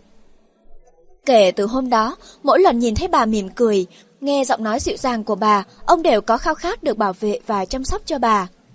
Trong lòng ông, bà đại diện cho những gì tốt đẹp nhất. Ông chưa từng nghĩ cô gái đang ở tuổi phơi phới sẽ lấy mình. Nhưng sự đời khó lường, dưới sự làm mối nhiệt tình của cảnh vệ đắc lực, Lữ Nhã Phi đã chấp nhận sự sắp xếp của tổ chức lấy Trịnh Diệu Khang. Dù không phải là câu chuyện tình cảm lãng mạn giữa Bạch Mã Hoàng tử và nàng lọ lem, cũng chẳng có đám cưới xa hoa, nhưng Trịnh Diệu Khang là một người đàn ông tốt, ông cho bà một mái ấm yên bình và ấm áp, chăm sóc bà từng ly từng tí. Sau khi kết hôn, bà cũng sinh cho ông một người con trai, khiến ông hết sức vui mừng. 20 năm qua, cuộc sống của hai người vô cùng hạnh phúc. Trước mặt vợ, Trịnh Diệu Khang không bao giờ lớn tiếng, còn Lữ Nhã Phi cũng luôn giữ nụ cười tươi tắn và giọng nói dịu dàng nhất, trừ lúc ông dạy dỗ con trai. Trịnh Vĩ kể xong câu chuyện tình cảm của bố mẹ anh, ô tô đã dừng lại trước nhà hàng sang trọng mà lần trước Ngũ Kiến Phàm mời ăn cơm. Vào bên trong đợi một lúc, Giản Nhu liền nhìn thấy mẹ chồng tương lai. Khác với những tưởng tượng của cô, Lữ Nhã Phi mặc bộ váy dài màu xanh nhạt đơn giản, mái tóc dài búi cao, tựa như quý phu nhân trang nhã bước ra từ bức tranh thủy mặc. Khóe mắt bà cong cong, để lộ niềm vui không thể che giấu, cho thấy đó là một người phụ nữ có cuộc sống viên mãn. Trịnh Vĩ giới thiệu ngắn gọn hai người với nhau, Giản Nhu cố nặn một nụ cười. Cháu chào bác gái. Lữ Nhã Phi gật đầu, chủ động kéo tay cô, sắc mặt lộ vẻ quan tâm. Cháu có lạnh không? Rồi bà trách móc con trai. Trời lạnh thế mà hai đứa còn ở đây, còn đúng là chẳng biết chăm sóc bạn gái gì cả. Trịnh Vĩ lên tiếng, con đã bảo cô ấy vào trong trước, nhưng cô ấy nói muốn đợi ở đây. Giản Nhu không thể không thừa nhận, trước thái độ quan tâm như vậy, bất kể thật tâm hay là giả dối, đều khiến cô thấy ấm lòng. Cháu không lạnh đâu ạ, hôm nay thời tiết hơi bị oi bức, ở ngoài này rất thoáng đãng, mát mẻ. Tuy cô nói vậy, nhưng Lữ Nhã Phi vẫn nhanh chóng kéo cô vào trong phòng. Bọn họ vừa ngồi xuống, nhân viên phục vụ liền đưa lên mấy món ăn nhẹ, vừa thanh đạm vừa bổ dưỡng. Lữ Nhã Phi múc một bát canh đặt trước mặt Giản Nhu, bảo cô nếm thử, sau đó bảo nghiêm túc ngắm con trai. Sắc mặt của con không tốt lắm, có phải gần đây không được nghỉ ngơi tử tế hay không? Nghe bà nói vậy, Giản Nhu mới để ý sắc mặt Trịnh Vĩ hơi nhợt nhạt, trong mắt có tia đỏ, rõ ràng anh đã không được nghỉ ngơi đầy đủ. Không đâu ạ, có lẽ gần đây con phải tăng cường luyện tập nên hơi mệt. Anh đáp. Thế à, con hãy uống canh bổ dưỡng nhiều một chút. Bà lại gọi thêm món canh an thần ba vị. Trịnh Vĩ lập tức phản đối. Con không ăn đâu, canh ba vị gì đó của mẹ khó ăn chết đi được, chỉ có bố mới ăn được thôi, còn ăn món canh thịt bình thường là được rồi. Ừ, vậy thì gọi thêm món canh sườn bí xanh đi. Giản Nhu lặng lẽ quan sát người phụ nữ dịu dàng, hiền từ trước mắt. Cô bỗng có chút nghi ngờ mình nhầm lẫn. Một người phụ nữ như vậy e rằng dẫm chết một con kiến cũng sẽ áy náy, sao có thể khiến cô nhà tan cửa nát được. Nhưng diện mạo và dáng vẻ của bà giống hệt trong tập ảnh, bao gồm cả chiếc nhẫn đeo ở ngón áp út. Ăn một chút đồ lấy lệ, Lữ Nhã Phi cùng Giản Nhu trò chuyện. Bà không nhiều lời, nhưng từng câu nói của bà khiến người nghe đều rất dễ chịu. Ngoài ra, bà cũng chỉ hỏi những vấn đề dễ trả lời. Bọn họ đang nói chuyện vui vẻ, thì điện thoại Trịnh Vĩ đổ chuông. Anh đi ra ngoài nghe máy. Trong phòng chỉ còn lại Lữ Nhã Phi và Giản Nhu, bà mỉm cười hỏi. Ba có nghe Trịnh Vĩ kể cho sống một mình, không có người thân bên cạnh. Vâng ạ. Giản Nhu thu lại nụ cười, nhìn chằm chằm Lữ Nhã Phi, khiến bà có chút bất an. Bác không có ý gì khác, bác chỉ không hiểu, cháu còn ít tuổi, tại sao không sống cùng bố mẹ? Bởi vì bố cháu bị người ta hại chết, em gái cháu bị đâm gãy chân, để chữa chân cho em gái, mẹ cháu đã phải lấy người đàn ông hơn bà 20 tuổi, rồi cùng ông ta đi Canada. Mẹ cháu vốn định đưa cả cháu đi cùng, nhưng người đàn ông kia không đồng ý. Nói ông ta chỉ nuôi một trong hai chị em cháu, cháu quyết định ở lại nên mới sống một mình. Lữ Nhã Phi sững sờ, cũng không biết là do giọng nói lạnh lùng của Giản Nhu hay câu chuyện mà cô vừa kể. Giản Nhu tiếp tục, không biết bác từng nghe thấy tên bố cháu hay chưa? Ông là phóng viên, họ Giản, tên là Giản Mặc. Nói xong, cô chăm chú quan sát phản ứng của Lữ Nhã Phi, chỉ sợ bỏ qua chi tiết nhỏ. Tuy nhiên, cô đã đánh giá quá cao đối phương, bởi khi nghe nhắc đến cái tên Giản Mặc, bà liền biến sắc mặt, ánh mắt vụt qua tia hằng hốt. Bác gái, qua vẻ mặt của bác, hình như bác biết bố cháu. Không, bác không biết.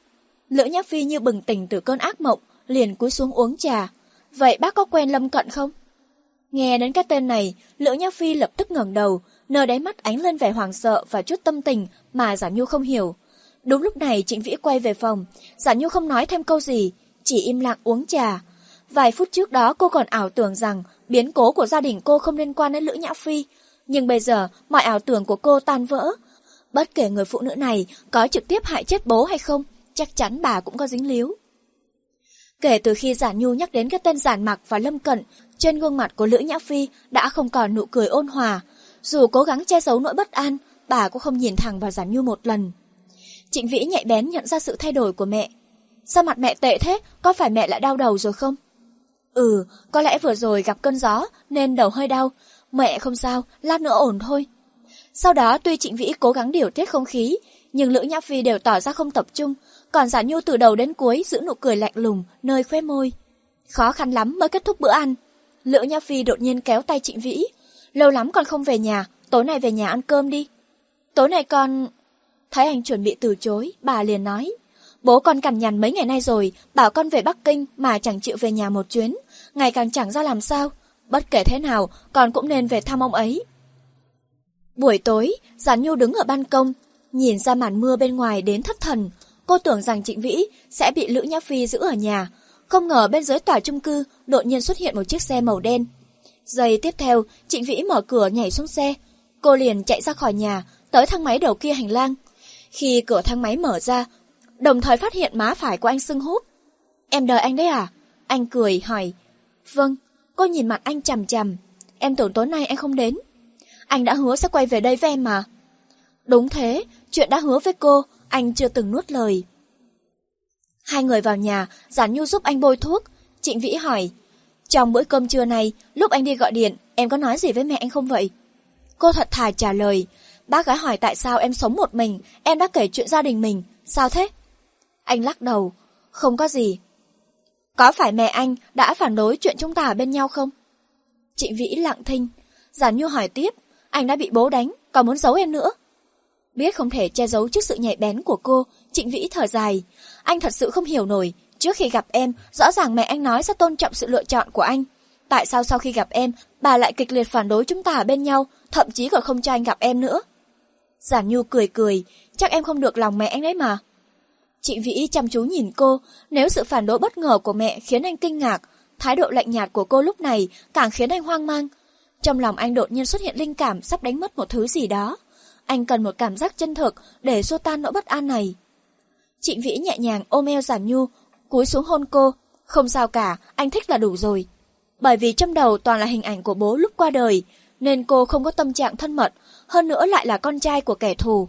Sự kháng cự từ bản năng khiến cô bất giác gặt mạnh tay Trịnh Vĩ. Xin lỗi hôm nay em hơi mệt. Nói xong cô cúi đầu, không dám nhìn anh, sợ lại nhớ đến vẻ mặt hốt hoảng của Lữ Nhã Phi. Anh chợt nói, ừ em ngủ trước đi, anh đi tắm cái đã. Khi anh tắm xong quay về phòng ngủ, Giản Nhu nằm nghiêng người, nhắm nghiền hai mắt, giả vờ ngủ say. Trịnh Vĩ lặng lẽ leo lên giường, ôm cô từ phía sau. Một lúc sau, Giản Nhu nghe thấy tiếng thở đều đều của anh, chứng tỏ anh đã chìm vào giấc ngủ. Cô nhẹ nhàng xuống giường, đi ra ban công. Bên ngoài những hạt mưa tựa như vô số sợi tơ màu, tỏa ra chân trời, bao trùm vạn vật. Ở trên giường, Trịnh Vĩ từ từ mở mắt, nhìn sang vị trí trống bên cạnh. Anh không biết đêm mưa mấy hôm trước xảy ra chuyện gì, nhưng anh tin chắc đã có chuyện gì đó. Nếu không, ánh mắt của Giản Nhu không trở nên lạnh lẽo và xa cách đến thế. Nếu anh đoán không nhầm, chuyện này có liên quan đến nhà Khải Phi. Giản Nhu mở cửa sổ, giơ tay hứng những giọt mưa, giọt nước tan lạnh trong lòng bàn tay của cô, chỉ còn lại cảm giác bút giá, tựa như cô muốn nắm bắt tình yêu không thuộc về mình, nhưng số phận đã định, tình yêu sẽ trượt khỏi tay cô, để lại cho cô nỗi đau khôn nguôi.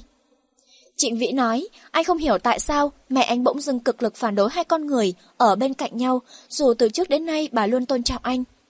Giả Nhu biết, Lữ Nhã Phi đang sợ hãi. Sợ cô tiếp cận Trịnh Vĩ với mục đích khác, sợ cô dùng phương thức gây tổn thương cho Trịnh Vĩ để trả thù bà ta. Điều này chứng tỏ Lữ Nhắc Phi có tật giật mình. Nếu bà ta không làm chuyện có lỗi với nhà họ giàn thì việc gì phải sợ hãi? Đối diện với mối thù nhà tan cửa nát với sự phản đối của bố mẹ anh, liệu cô và anh có thể bảo vệ tình yêu của hai con người? Dù làm được điều gì đó chăng nữa, nếu một ngày mẹ và cô em gái của cô biết thân phận của Trịnh Vĩ, liệu họ có chấp nhận để cô và con trai kẻ thù ở bên cạnh nhau?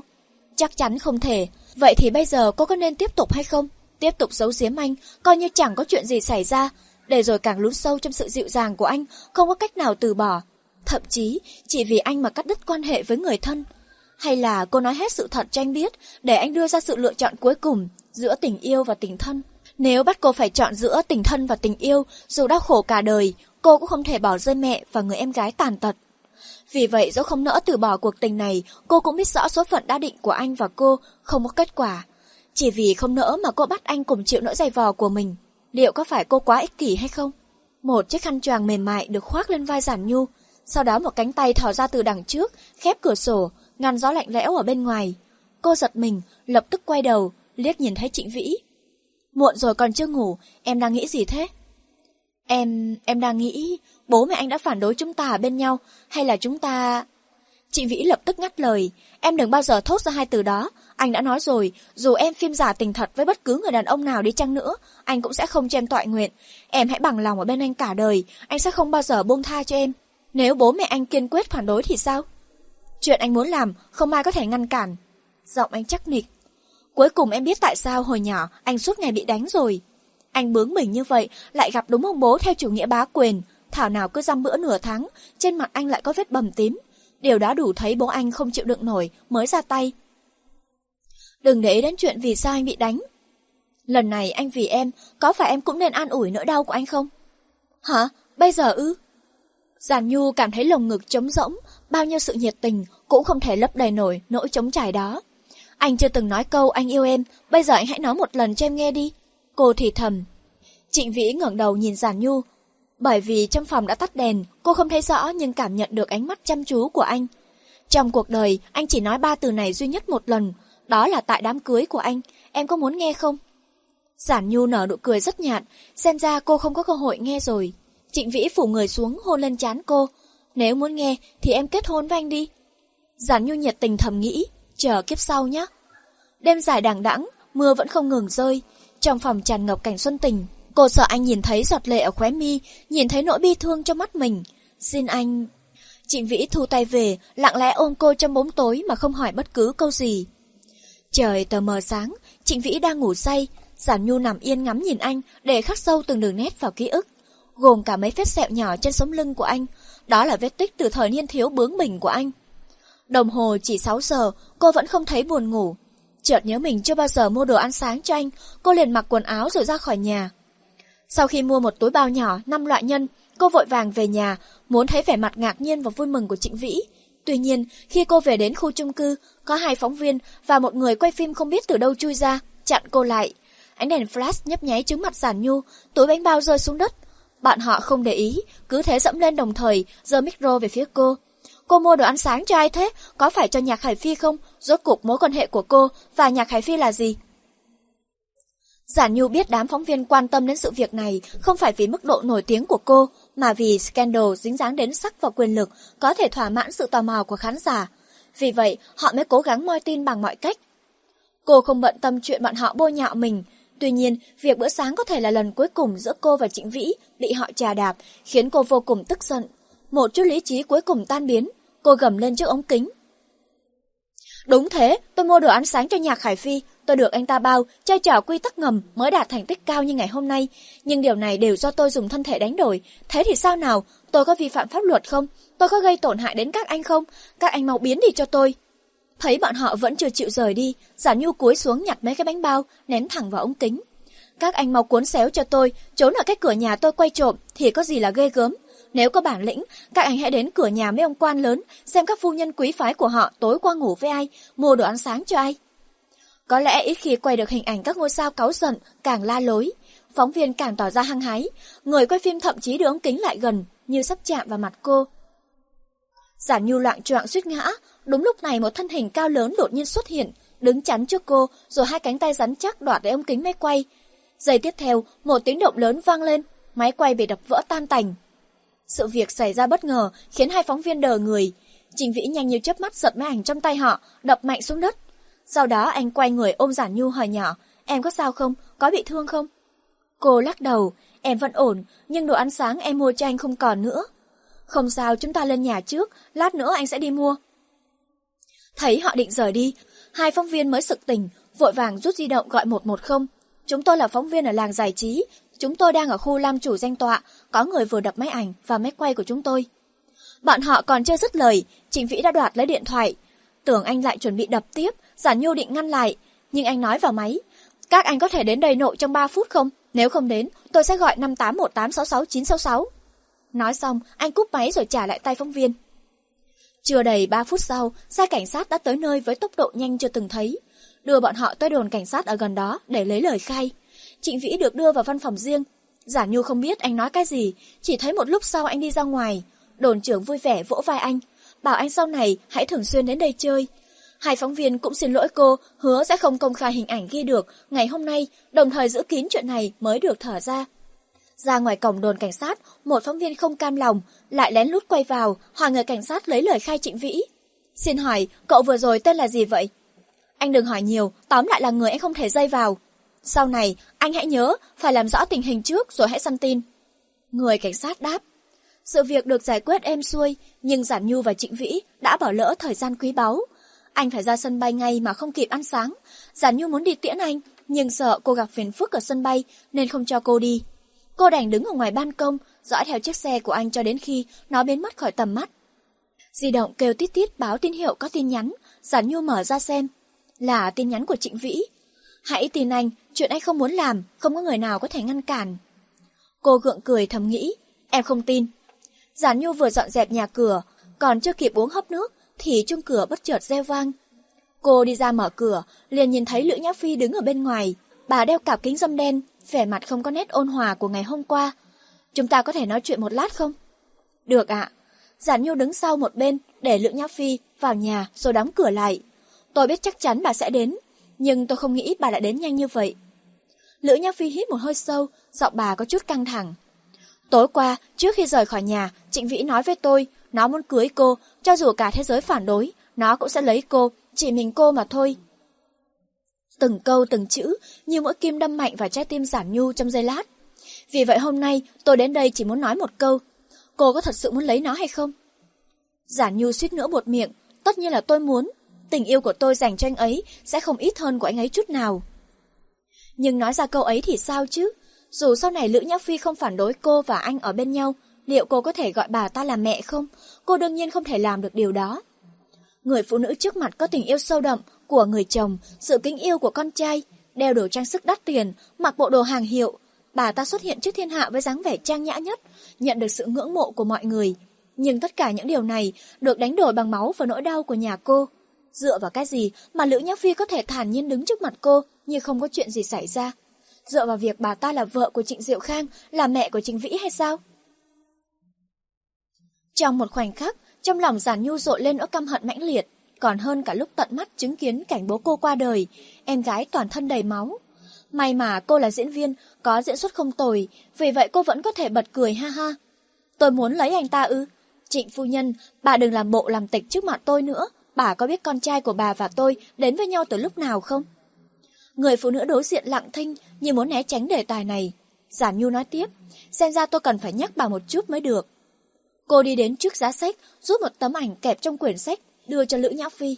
Bà lập tức biến sắc mặt, vò tấm ảnh trong tay. Trịnh phu nhân, bà tưởng không ai biết chuyện bà làm hay sao? Thấy đối phương không dám thừa nhận, Giả Nhu nói thẳng. Bố tôi đã chụp hình ảnh, không nên chụp, biết được bí mật không nên biết. Vì vậy bà và nhân tình của bà mới giết ông ấy để diệt khẩu. Cái chết của bố cô là sự cố ngoài ý muốn. Biết mình lỡ lời, Lữ Nhã Phi lập tức đổi giọng. Cái chết của ông ấy không liên quan đến tôi, càng chẳng dính dáng gì đến con trai của tôi. Vậy vụ tai nạn của em gái và mẹ tôi thì sao? Cũng là sự cố ngoài ý muốn ư? Thấy gương mặt mẹ tái nhợt, Giản Nhu không thể kiềm chế. Cô túm lấy cánh tay bà, gầm lên.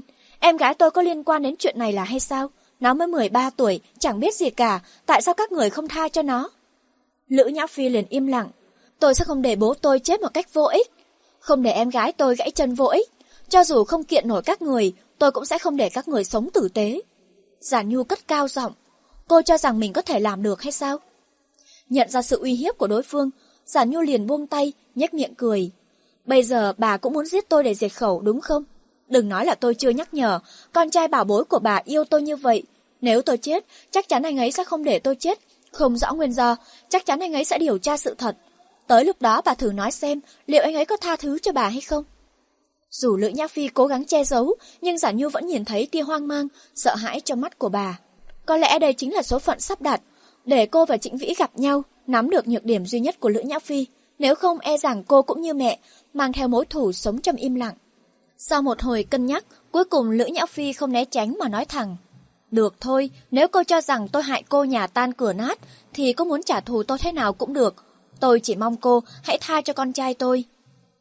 Bà muốn tôi tha cho Trịnh Vĩ, cũng được thôi, nhưng trước hết bà và Lâm Cận hãy đi tự thú, thừa nhận hai người có liên quan mờ ám, đã hại chết bố tôi, khiến em gái tôi bị thương. Nếu không, tôi sẽ gửi đống ảnh này cho chồng và con trai bà, rồi công khai trên mạng, xem chồng bà có bỏ qua cho bà và Lâm Cận, con trai bà có tha thứ cho bà không? Nhắc đến Lâm Cận, Giản Nhu lại thấy tâm tình phức tạp trong mắt Lữ Nhã Phi, giống như căm hận, nhưng cũng như chứa đựng tình cảm sâu sắc. Trầm tư hồi lâu, bà ta cất giọng bình tĩnh. Nếu tôi bằng lòng đền cho cô một mạng, cô có thể đừng truy cứu, đừng làm liên lụy và gây tổn hại cho người khác hay không? Giản Nhu cảm thấy bất ngờ khi nghe đối phương đưa ra sự lựa chọn này, nhưng ngẫm kỹ, đúng là Lữ Nhã Phi chẳng có sự lựa chọn nào khác. Đối với bà ta, cái chết có lẽ nhẹ nhàng hơn việc mối quan hệ với Lâm Cận bị vạch trần, thân bại danh liệt rồi cuối cùng phải vào tù. Giản Nhu định trả lời được thôi, nhưng không thốt ra miệng, bởi cô chợt phát hiện người yếu đuối như Lữ Nhã Phi không thể làm ra chuyện tàn nhẫn như giết người, chắc chắn Lâm Cận có liên quan. Cuối cùng cô lên tiếng, tôi không muốn mạng sống của bà, tôi chỉ muốn biết sự thật. Nhiều năm sau, mỗi khi nhớ đến câu nói này, Giản Nhu đều cảm thấy mình thật nực cười. Lúc bấy giờ cô còn quá trẻ, ở cái độ tuổi ngây thơ nên cho rằng sự thật là quan trọng nhất. Chỉ pháp luật mới có thể trả cho cô sự công bằng. Cho tới một hôm, khi sự thật bị cô vạch trần, bí mật mà Lữ Nhã Phi không tiếc mạng sống để che giấu, được lôi ra ngoài ánh sáng, cô mới biết thật sự hiểu rõ một điều. Con người sống trên đời, hai chữ hồ đồ cũng quan trọng biết bao. Nhưng khi ấy cô vẫn chưa hiểu đạo lý này. Lữ Nhã Phi cũng không nói gì, chỉ bảo cô hãy thận trọng suy nghĩ, rồi ra về. Khoảng thời gian sau đó, Giản Nhu luôn suy nghĩ một cách thận trọng. Trong khi mối quan hệ giữa cô và Trịnh Vĩ và người thân đổ vỡ, anh bị đuổi ra khỏi nhà. Anh đột nhiên xuất hiện ở cửa nhà cô, vẻ mặt nhẹ nhõm và vui vẻ. Cuối cùng anh cũng được tự do rồi, anh không cần phải đối diện với bộ mặt hầm hầm của ông già nữa, đợi anh tốt nghiệp rồi chúng ta kết hôn. Giản Nhu vô cùng kinh ngạc, anh đoạn tuyệt quan hệ với bố mẹ thật sao? Họ là bố mẹ anh, nuôi anh lớn khôn. Anh biết, vì lẽ đó mà ông bà già chỉ nói thế, chứ không thật sự cắt đứt quan hệ với anh đâu. Nếu thật thì sao? Anh không thể trả lời câu hỏi của cô. Giản Nhu biết tình yêu dù khắc cốt ghi tâm đến mấy, cũng không thắng nổi tình thân, vì thế thà rằng chia tay còn hơn tiếp tục dây dưa trong đau khổ.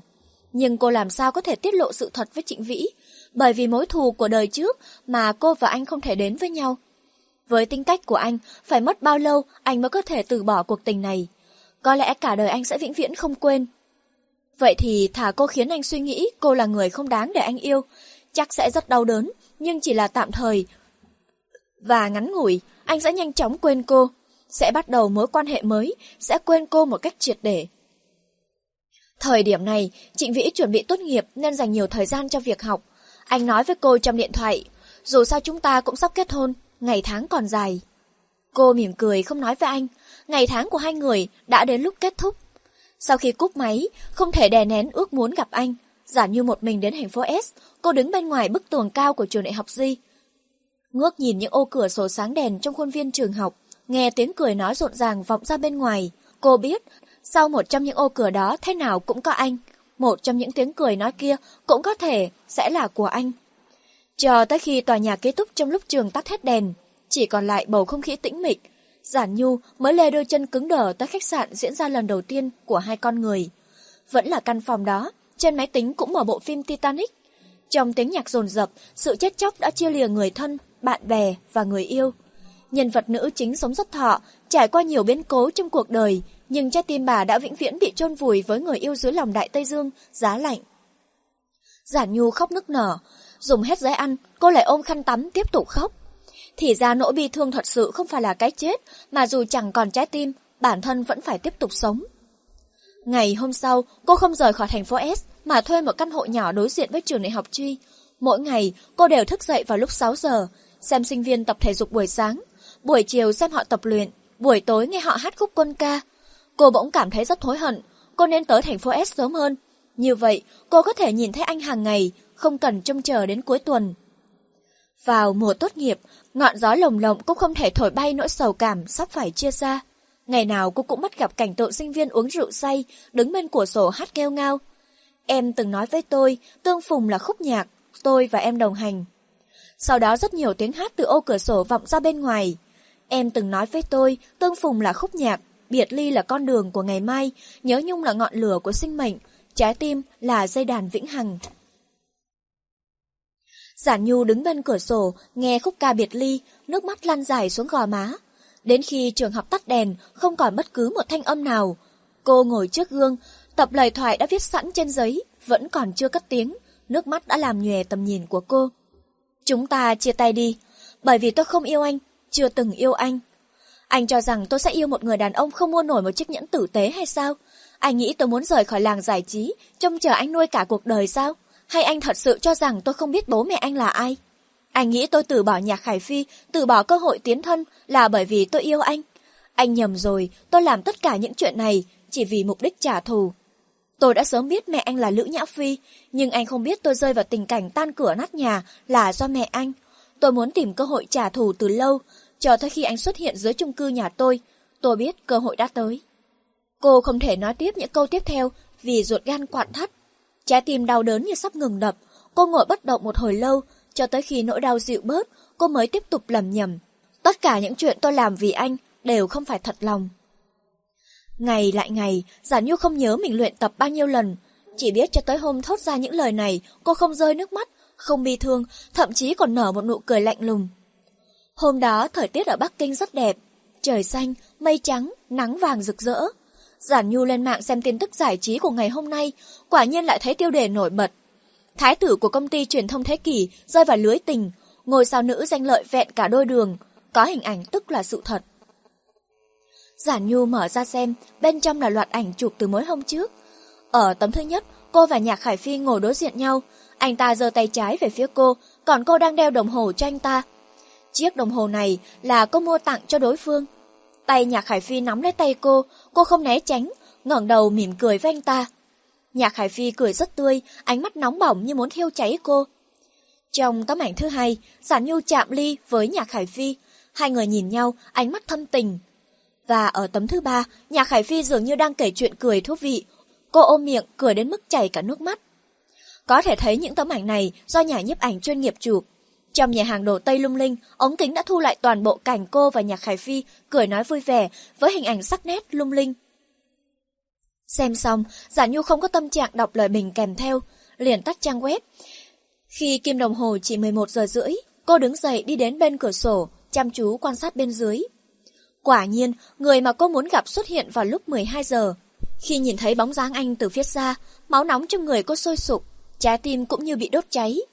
Trịnh Vĩ bước đi rất nhanh, loáng một cái đã vào tòa nhà. Giản Nhu liền chạy tới trước gương, vỗ vỗ gương mặt trắng bệch, có chút sắc hồng. Khi tiếng chuông cửa vang lên rồn rập, Giản Nhu lập tức mở cửa. Người mà cô đang mong ngóng gần trong gang tấc, giơ tay là có thể chạm vào. Nỗi nhỡ nhung bị đè nén nhiều ngày bùng phát, khiến cô suýt nữa nhào vào lòng anh. Trong một khoảnh khắc, giả Nhu đột nhiên nhớ tới nhiều chuyện trước kia. Cô vẫn muốn cùng anh ngồi tàu lượn cao tốc, cùng anh ăn kem ở công viên giải trí, cùng anh xem Titanic, cùng anh ăn tối dưới ánh nến lung linh. Thật ra làm tất cả những chuyện này không cần nhiều thời gian, chỉ cần một ngày là đủ. Trái tim cô bất giác thoát khỏi sự kiểm soát của lý trí. Cô bắt đầu tưởng tượng, nếu Trịnh Vĩ vẫn chưa biết tin đồn giữa cô và nhà Khải Phi, cô sẽ không cần tuyên bố chia tay, cô sẽ đợi thêm một ngày để ký ức của cô có thêm một chút kỷ niệm ngọt ngào. Không đợi Giản Nhu có phản ứng, Trịnh Vĩ kéo cô đi ra ngoài cửa. Anh đưa em đi đâu thế? Anh lấy được hộ khẩu rồi, chúng ta đi đăng ký kết hôn. Giọng anh sốt ruột và kiên định, không cho cô cơ hội từ chối. Kết hôn ư? Máu nóng trong người như đông lại, trái tim như ngừng đập. Nếu thời gian vĩnh viễn dừng ở lại một giây, thì có lẽ phải tốt biết bao. Giản Nhu đang thất thần thì Trịnh Vĩ đã kéo tay cô đi tới cửa nhà. Cô biết chỉ một giây lát nữa thôi, cô sẽ không còn cơ hội làm theo kế hoạch. Chúng ta chia tay đi. Giản Nhu gắng sức rằng khỏi tay anh. Sau đó cô thốt ra một loạt câu thoại đã từng luyện tập trước gương vô số lần. Tôi muốn tìm cơ hội trả thù từ lâu. Tất cả những việc tôi làm vì anh đều không phải thật lòng. Cô từng tưởng tượng ra phản ứng của Trịnh Vĩ khi nghe những lời này. Chắc anh sẽ phẫn nộ, sẽ kinh ngạc, hoặc lắc vai cô, gầm lên như nhân vật nam chính trong các bộ phim của Quỳnh Giao. Tại sao em lại đối xử với tôi như vậy? Tại sao? Thực tế anh chỉ nở nụ cười bất cần. Trả thù ư? Em tưởng anh sẽ tin sao? Anh nhẹ nhàng ôm bờ vai run run của cô. Là bố anh ép em nói như vậy phải không? Ông đã dùng cách gì để uy hiếp em? Có anh ở đây, em đừng sợ. Tôi sẽ cho anh xem thứ này. Giản Nhu đi vào phòng ngủ, dối tập ảnh đã chuẩn bị sẵn vào tay của Trịnh Vĩ. Chắc anh quen người phụ nữ trong ảnh nên tôi khỏi cần giới thiệu. Người đàn ông trong ảnh tên là Lâm Cận. Nếu tôi nhớ không nhầm, ông ta chính là đối tượng đã bỏ rơi mẹ anh cùng người phụ nữ khác đi Đức năm xưa. Trịnh Vĩ kinh ngạc xem xét kỹ lưỡng, sau đó vẻ mặt anh cho thấy anh không thể tiếp tục bình tĩnh. Xem lại có những tấm ảnh này. Những tấm ảnh này do bố tôi chụp trước khi qua đời. Chắc chắn ông biết mình sẽ gặp bất chắc nên giấu chúng sâu trong tủ. Hy vọng có một ngày sự thật được đưa ra ngoài ánh sáng. Bố em ư? Đúng thế, anh quên rồi sao? Tôi từng nói với anh, ông là một phóng viên. Chẳng phải anh từng hỏi tôi, nhiều năm qua tôi sống thế nào? Bây giờ tôi sẽ kể anh nghe câu chuyện của tôi. Anh có muốn nghe không? Trịnh Vĩ im lặng, siết chặt những tấm ảnh. Giản Nhu tiếp tục. Anh có nhớ hôm anh hẹn tôi đi xem phim không? Hôm đó bố tôi rơi từ trên tầng cao xuống ngay trước mặt của tôi. Tôi ôm ông mà không thể nào tin nổi, ông đã qua đời.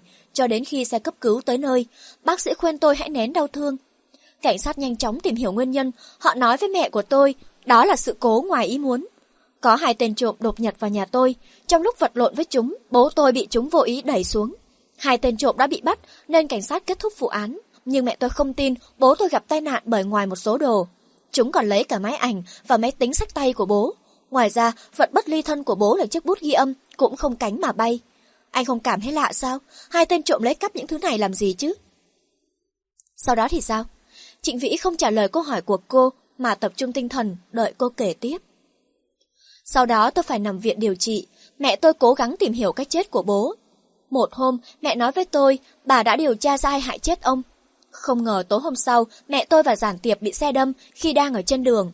Sau khi tai nạn gây ra, một chiếc xe phóng đi mất. Em gái tôi bị gãy chân phải, mẹ cũng không nhắc đến nguyên nhân cái chết của bố nữa. Nhưng tôi biết tai nạn của ông không phải là ngẫu nhiên mà có, mà có người sợ ông tiết lộ những điều không nên nói nên mới hại chết ông. Người đó chính là... Trịnh Vĩ ngắt lời cô, mẹ anh không bao giờ làm chuyện đó, bà tuyệt đối không bao giờ giết người. Anh không tin sao? Được rồi, tôi sẽ cho anh nghe cái này. Giản Nhu cười cười, cầm di động, bật đoạn ghi âm cuộc trò chuyện giữa cô và Lữ Nhã Phi. Tôi sẽ không để bố tôi chết một cách vô ích, không để em gái tôi gãy chân vô ích. Cho dù không kiện nổi các người, tôi cũng sẽ không để các người sống tử tế. Giản Nhu cất cao giọng, cô cho rằng mình có thể làm được hay sao? Bây giờ bà cũng muốn giết tôi để diệt khẩu, đúng không? Đừng nói là tôi chưa nhắc nhở bà. Cậu con trai bảo bối của bà yêu tôi như vậy. Nếu tôi chết, chắc chắn anh ấy sẽ không để tôi chết mà không rõ nguyên do. Chắc chắn anh ấy sẽ điều tra sự thật. Tới lúc đó bà nói thử xem, liệu anh ấy có tha thứ cho bà hay không? Được thôi, nếu cô cho rằng tôi hại cô nhà tan cửa nát, thì cô muốn trả thù tôi thế nào cũng được. Tôi chỉ mong cô hãy tha thứ cho con trai của tôi. Bà muốn tôi tha thứ cho Trịnh Vĩ, cũng được thôi, nhưng trước hết bà và Lâm Cận hay đi tự thú, thừa nhận hai người có quan hệ mờ ám, đã hại chết bố tôi, khiến em gái tôi bị thương. Nếu không, tôi sẽ gửi đống ảnh này cho chồng và con trai bà, rồi công khai trên mạng, xem chồng bà có bỏ qua cho bà và Lâm Cận, con trai bà có tha thứ cho bà không. Nếu tôi bằng lòng đền cô một mạng, cô có thể đừng truy cứu, đừng làm liên lụy và gây tổn thương cho người khác, được hay không? Tôi không cần mạng sống của bà, tôi chỉ cần biết sự thật. Đoạn ghi âm kết thúc, Trịnh Vĩ cuộn hai bàn tay, nổi rõ các khớp. Giản Nhu tiến lại gần, ngẩng đầu nhìn anh. Thật ra tôi hy vọng anh không tin những điều này. Như thế anh sẽ tự mình đi điều tra, điều tra ra mối quan hệ giữa anh và Lâm Cận, điều tra nguyên nhân cái chết của bố tôi. Đây mới là mục đích thật sự của tôi khi tiếp cận anh. Anh sẽ điều tra, nhưng anh muốn hỏi em một câu. Cuối cùng anh cũng lên tiếng. Anh hỏi đi. Anh không bận tâm đến vấn đề tại sao em lại tiếp cận anh. Anh cũng không bận tâm chuyện em lừa gạt anh. Anh chỉ hỏi em một điều. Em từng nhiều lần nói câu em yêu anh, có lần nào xuất phát từ trái tim hay không? Giản Nhu đi đến bên cửa sổ, phóng tầm mắt ra xa, cố gắng cất giọng lạnh lùng. Không lần nào cả. Cảm ơn em. Trịnh Vĩ không một chút do dự, lập tức quay người rời đi. Vì vậy anh không nhìn thấy vẻ mặt đau đớn của cô, không nhìn thấy máu nhỏ xuống cây xương rồng, đỏ đến nhức mắt. Anh chỉ nhìn thấy mặt đất chiếu ánh nắng chói chang, khí nóng khiến con người nhức đầu. Anh không thể phân biệt cảnh vật trước mắt, thứ gì là chân thực, thứ gì chỉ là ảo giác. Trịnh Vĩ cứ đi thẳng, cho tới lúc không còn đường nào, anh mới rút di động, vô thức bấm một dãy số. Điện thoại nhanh chóng kết nối, giọng nói vui vẻ của Diệp Chính Thần ở đầu bên kia truyền tới. Em chuẩn bị vào phòng mổ bây giờ, nếu anh muốn phát biểu cảm tưởng về việc đã có vợ thì nói ngắn gọn thôi. Cô ấy bảo cô ấy không muốn kết hôn với anh, cô ấy chưa từng nghĩ tới chuyện đó. Anh đang đâu thế? Anh không biết, cứ đợi ở đó em sẽ đến ngay. Diệp Chính Thần tìm thấy Trịnh Vĩ trong một con ngõ. Lúc anh ta tới nơi, Trịnh Vĩ đang đứng thất thần trước bức tường loang lổ của một ngôi nhà sập sệ. Mặc dù bóng lưng cô độc nhưng từ người anh vẫn tỏa ra khí thế bức người, khiến anh càng có sức hấp dẫn khó tả. Trên đời này lại có một cô gái không muốn lấy một người đàn ông như Trịnh Vĩ, đây là điều không thể tưởng tượng nổi. Diệp Chính Thần trầm tư hồi lâu, khả năng duy nhất mà anh ta có thể nghĩ đến. Giản Nhu cũng là con trai như anh ta. Nghe thấy tiếng động, Trịnh Vĩ liền quay đầu, nhìn thấy xe của Diệp Chính Thần ở bên cạnh, anh không nhúc nhích, cũng chẳng lên tiếng. Phụ nữ thỉnh thoảng làm bộ làm tịch để chứng tỏ sự quan trọng của mình. Chẳng có gì ghê gớm. Diệp Chính Thần vừa hạ cửa kính xe, vừa nói với anh. Trịnh Vĩ lắc đầu mở cửa, ngồi vào trong xe. Nhìn mặt anh bây giờ em có thể đọc được bốn từ, đau thương đến chết. Trịnh Vĩ không buồn nhìn anh ta. Đi thôi, chúng ta cần tìm chỗ nào đó uống một ly. Trịnh Vĩ nói uống một ly, kết quả anh nốc hết ly này đến ly khác. Anh không ăn cũng chẳng trò chuyện, như thể trong mắt chỉ có rượu mà thôi. Cuối cùng Diệp Chính Thần cũng phát hiện ra vấn đề nghiêm trọng.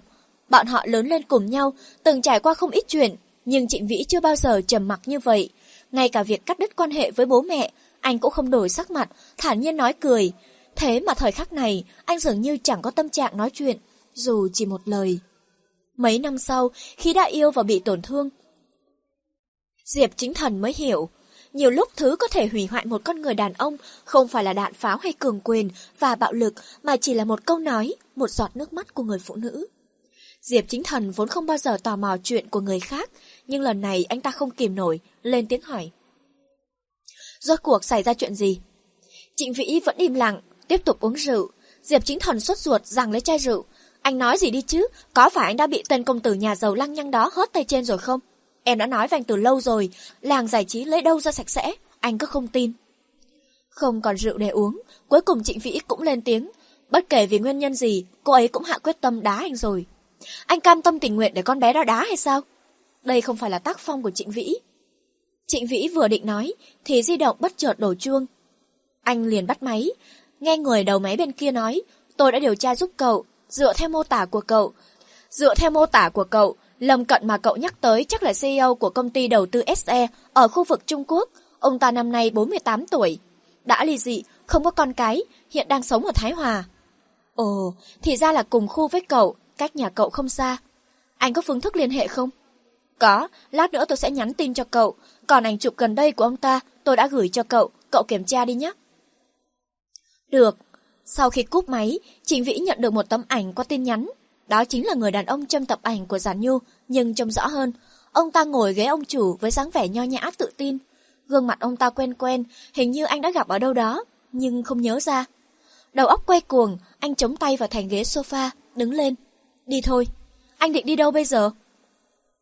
Diệp Chính Thần lập tức đi thanh toán rồi đuổi theo anh. Anh muốn về nhà. Nhà nào cơ? Anh đột nhiên muốn về thăm ông già. Thế thì em đưa anh đến bệnh viện. Lúc anh tuyên bố cắt đứt quan hệ, bác ấy đã đột quỵ và phải nhập viện. Trịnh Vĩ lập tức dừng bước. Nhập viện ư, sao chẳng ai nói gì với anh cả? Đây là quân lệnh của ông già nhà anh, có chết bác ấy cũng không thông báo để anh đến trực bên lính cữu. Trịnh Vĩ hết nói nổi. Trên đường đến bệnh viện, Diệp Chính Thần liếc nhìn Trịnh Vĩ, trong đầu chợt nhớ cái tên câu mình hỏi ngày trước. Rốt cuộc con bé đó cho anh uống lại thuốc mê gì mà anh cứ nặng nặc đòi cưới cô ta về thế? Lúc bấy giờ Trịnh Vĩ đáp, một người đàn ông ngay cả cô gái mình thích cũng không thể cưới, vậy anh ta còn làm đàn ông làm gì? Diệp Chính Thần tự nhiên rất muốn hỏi, bây giờ anh cảm thấy mình có phải đàn ông hay không? Tuy nhiên, tâm trạng của đối phương rất tệ, anh ta quyết định không đổ thêm dầu vào lửa. Kể từ lúc chia tay, Giả Nhu không còn gặp lại Trịnh Vĩ. Cô cố gắng để bận rộn, bận tạo thiên đồn, tình cảm với Nhạc Khải Phi, bận làm mối quan hệ với Uy Gia, cũng bận tham gia vở kịch nói của trường. Cô tưởng mình sẽ không bao giờ có thời gian nhớ nhung, nhưng cô đã nhầm, giống như cô sai lầm khi cho rằng thời khắc đau khổ nhất của việc thất tình là khi thốt ra từ chia tay. Chỉ cần vượt qua là được. Thực tế không phải vậy, trái tim cô như từng bị đâm nhát dao, nỗi đau kéo dài và âm ỉ. Ngoài ra, nỗi nhớ nhung cũng dày vò giản nhu. Mỗi lần chiếc di động đập vào mắt, cô liền vô thức kiểm tra màn hình, nhớ đến cái tên sẽ không bao giờ hiển thị trên đó. Trái tim cô nhói đau, cô không thể kiềm chế, lại mở tin nhắn cũ của anh ra đọc nước mắt giàn ruộng. Một mình Giản Nhu quay về căn phòng từng thuộc về hai con người, cây xương rồng trên bệ cửa sổ đầy bụi. Quần áo của anh vẫn treo trong tủ, cốc uống nước trà của anh vẫn đặt bên cạnh chiếc cốc của cô. Nước mắt lại trào ra, làm mờ tầm nhìn của cô. Tất cả những nỗi đau này cô đều có thể chịu đựng, đáng buồn nhất là đêm nào anh cũng xuất hiện trong giấc mơ. Có lúc anh nở nụ cười dịu dàng, có lúc là ánh mắt phẫn nộ. Cũng có lúc anh chỉ im lặng nhìn cô, không tiến lại gần cũng chẳng cách xa. Ánh nắng chói chang chiếu xuống người anh, ai bảo trong mơ không có ánh mặt trời. Trong những giấc mộng có sự xuất hiện của anh luôn là thời khắc mặt trời chói lọi như hôm chia tay, nên dù cố gắng thế nào, cô cũng không thể nhìn rõ gương mặt của anh. Chẳng may tỉnh giấc, cô lập tức uống viên thuốc ngủ, rồi nằm xuống giường. Chờ đợi anh lại xuất hiện trong giấc mơ, cô sẽ có cơ hội tiếp tục nói câu, em yêu anh. Giản nhu tưởng chỉ có thể nhìn thấy người mình yêu trong mơ, không ngờ cô được gặp lại anh trong một ngày nắng rực rỡ. Hôm đó cô bị tiếng gõ cửa đánh thức từ giấc ngủ say. Không nỡ rời xa người đàn ông trong mơ, cô lại trùm chăn ngủ tiếp. Tiếng gõ cửa biến mất, tiếp theo là tiếng mở khóa quen thuộc. Giả Nhu lập tức ngồi dậy, hoàn toàn tỉnh ngủ. Cô không nghĩ ngợi nhiều, lập tức lao ra khỏi phòng khách. Khi nhìn thấy Trịnh Vĩ tay cầm chìa khóa đang đứng ở cửa ra vào, cô vô cùng sừng sốt. Mới 19 ngày không gặp mà cô suýt nữa không nhận ra người đàn ông trước mặt. Anh đã gầy đi nhiều, sắc mặt không tốt, có vẻ nhợt nhạt, Ánh mắt của anh tựa hồ không còn vẻ kiên định, tự tin và kiêu ngạo trước kia, mà chỉ còn lại nét u ám nặng nề. Thời khắc đó Giản Nhu rất muốn ôm anh, nói với anh, bất kể chuyện gì cũng sẽ qua đi, nỗi đau nào cũng bị thời gian xóa nhòa. Cô bất giác tiến lên một bước, Trịnh Vĩ đã tiến mấy bước liền, ôm chặt cô vào lòng, lên tiếng. Anh đã biết rồi, cuối cùng anh đã hiểu tại sao em lại chút mối hận lên anh. Giản Nhu rất muốn thốt ra câu tại sao, nhưng cô im lặng, bởi chỉ cần cô cất tiếng, nhất định là tiếng khóc nghẹn ngào. Cô giơ tay, định vỗ lưng an ủi Trịnh Vĩ, nhưng cuối cùng bàn tay chuyển hướng lên trước ngực người đàn ông, rồi đẩy mạnh. Anh càng ôm cô chặt hơn, không cho cô cơ hội kháng cự. Cho anh một phút thôi được không? Giản Nhu gật đầu, nước mắt chảy dài xuống gò má. Cô bất động trong vòng tay của anh. Kim dây nhanh chóng chạy hết một vòng. Vốn là người có khái niệm thời gian rất chuẩn, nhưng lần này không buông tay. Đến khi kim dây chạy hết 5 vòng, Trịnh Vĩ mới lên tiếng. Em có muốn nghe ba từ đó hay không? Giản Nhu niệm thầm trong lòng, em muốn nghe, rất muốn nghe. Nếu được nghe anh nói ba từ đó, cả cuộc đời này cô chẳng có gì tiếc nuối. Nỗi đau nào cũng có thể chịu đựng. Nhưng đáng tiếc, anh bảo chỉ nói một lần với người phụ nữ ở bên anh trọn đời, mà cô không có cách phúc đó. Trịnh Vĩ từ từ ghé sát tai Giản Nhu thì thầm. Anh yêu em, tuy em nói nhiều lần mà chẳng có một lần thật lòng, nhưng câu này của anh là thật. Giản Nhu chưa bao giờ cảm thấy đau đớn như vậy.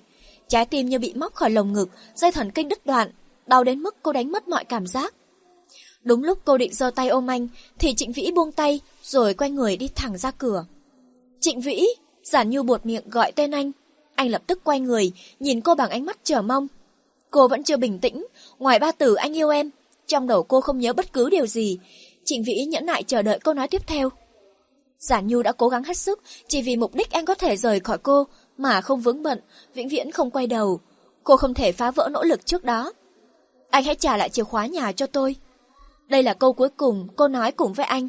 Trịnh Vĩ nhếch miệng, đặt chìa khóa xuống tủ giày. Thời khắc này, nơi khóe mắt anh chỉ còn lại tia lạnh lẽo. Sau đó anh lập tức quay người bỏ đi, bước chân kiên định hơn lần trước. Một lúc lâu sau Giản Nhu mới loạn choạng ngồi xuống ghế sofa. Nước mắt tuôn như suối. Kể từ giây phút này, vết thương trong lòng cô khó lành. Kể từ giây phút này, ba tiếng anh yêu em cũng trở thành lời nguyền, khiến cô mất ngủ hàng đêm. Khép lại hồi ức, Giản Nhu ngẩng đầu ngắm những vị tinh tú trên bầu trời ngoài cửa sổ. Chợt nghe thấy tiếng bước chân, cô định quay đầu, nhưng hai cánh tay từ phía sau đã ôm chặt lấy thắt lưng cô. Một thân hình cao lớn áp vào người cô. Cô ngoảnh đầu mỉm cười với anh. Sao anh không ngủ nữa? Không có em làm ấm giường anh không ngủ nổi. Anh vẫn thành thật như thường lệ. Vừa rồi em nằm mơ gì thế? Có phải là giấc mộng vui vẻ không? Anh hỏi. Nhắc tới giấc mơ, khóe miệng cô cong lên. Em mơ thấy rất nhiều chuyện trước kia. Thế à? Chuyện xảy ra lúc nào vậy? Thấy Giản Nhu im lặng, Trịnh Vĩ tiếp lời. Anh thạo nhất mấy vụ hỏi cung. Em có muốn thử không? Nhớ tới nghề nghiệp hiện nay của anh, cô không dám chậm trễ, lập tức trả lời. Em không muốn. Anh có nhớ lần đầu tiên em đến trường quân đội thăm anh không? Sợ anh không nhớ cô giải thích thêm, chính là lần đầu tiên em mang ví cho anh ấy.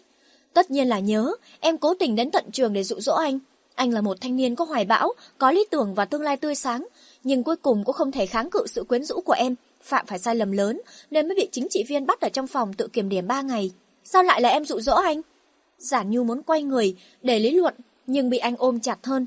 Cô chỉ có thể ngoảnh đầu giải thích. Em không lấy của rơi, còn phát huy tinh thần giúp người đến tận trường để trả ví cho anh ấy. Em không quản ngại đường xá xa xôi chỉ vì muốn trả chiếc ví cho anh vì tinh thần giúp đỡ người khác sao? Còn vì tình bạn thuần khiết, sâu đậm bao năm của chúng ta nữa. Cô tiếp lời. Thuần khiết ư? Trịnh Vĩ kéo dài giọng. Tuy bây giờ không còn thuần khiết như mấy năm xưa, khi nhìn thấy chiếc ví dưới chân sofa, đúng là cô chỉ đơn thuần muốn trả lại cho anh. Nghĩ đến đây, Giản Nhu ngoảnh đầu lại ngắm Trịnh Vĩ. Anh đã thay đổi nhiều, điều duy nhất không thay đổi chính là sự thâm tình lúc ôm cô. Niềm vui và nỗi đau trong quá khứ, tựa như giấc mơ của Alex. Sau khi tỉnh mộng, những cảm giác này vẫn tồn tại, nhưng cô không thể phân biệt đâu là thực, đâu là mộng ảo, càng không rõ việc hai người tiếp tục mối quan hệ yêu hận tình thù là đúng hay sai. Giản Nhu chỉ biết một điều, sự đoạn tuyệt tàn nhẫn của cô năm xưa không làm anh bỏ cuộc. Mối thù không thể vượt qua giữa hai người, không làm anh bỏ cuộc. Quyết tâm, thả chết cũng không gặp của cô từ 5 năm trước, cũng không làm anh bỏ cuộc. Ngay cả chuyện cô xảy ra tin đồn tình cảm với vô số người đàn ông, cũng chẳng làm ảnh hưởng đến anh. Rốt cuộc anh phải có một trái tim lớn thế nào mới có thể chứa đựng tình yêu lớn như vậy. Cô thì có điểm gì tốt để đến tận bây giờ anh vẫn nhớ nhung. Nếu đã không thể dứt bỏ quá khứ, thì cũng chẳng cần tương lai. Một khi anh không bận tâm, vị hôn thê của anh cũng không để bụng. Vậy thì cô, khỏi cần sự tôn nghiêm, cứ ngoan ngoãn làm người tình trong bóng tối của anh. Phải chia sẻ với anh những người phụ nữ khác là điều đau khổ, nhưng chắc không đau đớn hơn giây phút chia tay của 5 năm trước. Ít nhất bây giờ anh và cô vẫn có thể ôm nhau. Em đang nghĩ gì thế? Giọng nói trầm ấm của Trịnh Vĩ vang lên bên tay, cắt đứt mạch suy nghĩ của Giản Nhu. Cố gắng kiềm nén tâm tình phức tạp trong lòng, Giản Nhu đáp. Em đang nghĩ tình bạn của chúng ta rốt cuộc có thuần khiết hay không? Hình như lần đầu tiên mình gặp gỡ ở công viên vui chơi giải trí, chúng ta không nỗ lực theo hướng thuần khiết thì phải. Ừ, em thử đoán xem anh đang nghĩ gì. Trịnh Vĩ xoay người giản nhu lại, ép cô nhìn vào đôi mắt sắc bén của mình. Em vừa nói em không lấy của rơi, phát huy tinh thần giúp người. Tới trường học trà ví tranh là vì tình bạn sâu đậm, thuần khiết nhiều năm của chúng ta. Vâng, thế thì sao? Nói như vậy, em không có định quyến rũ anh. Giả Nhu trịnh trọng gật đầu. Đúng thế. Anh còn nhớ 5 năm trước, khi đòi chia tay với anh, em từng nói em luôn muốn cố tìm cơ hội trả thù cho người thân. Tới khi anh xuất hiện dưới khu chung cư nhà em, cơ hội em chờ đợi bấy lâu đã tới. Giản Nhu đờ người, nhiều năm trôi qua, cô đã quên bén lời thoại dù đã thuộc lòng lòng. Anh chỉ nghe có một lần mà vẫn nhớ như in. Cô đưa mắt đi chỗ khác truyền đề tài. Em hơi đói, bây giờ mấy giờ rồi? Đã đến bữa tối chưa anh? Trịnh Vĩ liền nâng cằm giản nhu, nhìn thẳng vào đôi mắt của cô. Rốt cuộc câu nào của em là thật, câu nào là giả thế? Cô chớp chớp mắt cười nói, À em nhớ ra rồi, đúng là em định quyến rũ anh nên mới cố tình đi chào ví. Thật ngại quá, càng lớn tuổi chỉ nhớ em càng tệ. Xem ra em muốn anh bức cung rồi. Thấy anh có ý định bức cung thật, giản nhu lập tức lùi lại. Lạm dụng hình phạt riêng là phạm pháp đấy. Phạm pháp hay không, chắc chắn anh rõ hơn em. Trịnh Vĩ lên tiếng, bây giờ anh tin rồi, anh tin gì cơ? Giản Nhu túm lấy rèm cửa. Anh tin hồi đó em chỉ đơn thuần muốn trả lại ví cho anh, không có mục đích khác. Thấy vẻ mặt ngạc nhiên của cô, anh bật cười thành tiếng. Nếu không, em cũng chẳng bày ra vẻ thà bị đánh chết, cũng không chịu nói thật. Anh... Giản Nhu thở phào nhẹ nhõm, đầu óc hỗn loạn cũng tỉnh táo trở lại. Bây giờ cô mới tỉnh ngộ. Bức cung gì chứ, rõ ràng là anh cố ý bắt nạt cô thì có. Người đàn ông này quả là thâm hiểm và lý trí hơn 5 năm trước nhiều. Anh không còn là một trịnh vĩ một lòng một dạ tin tưởng cô. Bất kể cô nói gì cũng chẳng nghi ngờ. Anh cũng không còn là chàng trai mà cô tùy tiện diễn trò, tạo ra scandal là có thể khiến anh bị tổn thương. Giản Nhu bất giác dùng mình, cô có cảm giác mình đang từng bước, từng bước rơi vào bẫy, từng bước bị anh khống chế, từng bước bị anh ăn đến xương cũng chẳng còn. Hy vọng đây chỉ là ảo giác của cô mà thôi. Trịnh Vĩ lái xe, đưa Giản Nhu đi về phía quảng trường Thiên An Môn. Cô tưởng anh sẽ dẫn mình đến một nhà hàng vắng vẻ ăn cơm. Không ngờ, anh lại đến tiệm Việt quay, toàn tụ đức. Lúc này là giờ cao điểm, trong và ngoài tiệm rất đông người, vô cùng náo nhiệt. Vừa đi đến cửa tiệm, thấy ánh mắt hiếu kỳ của những người xung quanh, Giản Nhu vội kéo tay áo Trịnh Vĩ. Nơi này đông người quá, hay chúng ta đi quán khác đi, ngộ nhỡ bị phóng viên chụp được. Ừ. Trịnh Vĩ dừng bước, lạnh lùng liếc nhìn cô. Chụp được thì sao, anh không thể trường mặt ra à? Là một người phụ nữ vừa được bao nuôi, cô mỉm cười giải thích. Không phải, anh đã có vị hôn thê, em không muốn bị thiên hại chửi là người thứ ba. Người thứ ba thì có vấn đề gì, em bị chửi còn không ít sao? Giả nhu ngẫm nghĩ, đúng là không ít. Mấy ngày trước cô còn bị cư dân mạng chụp cho cái mũ, người thứ ba phá hoại của hôn nhân hạnh phúc của nhạc Khải Phi. Cô tiếp tục nở nụ cười ngọt ngào.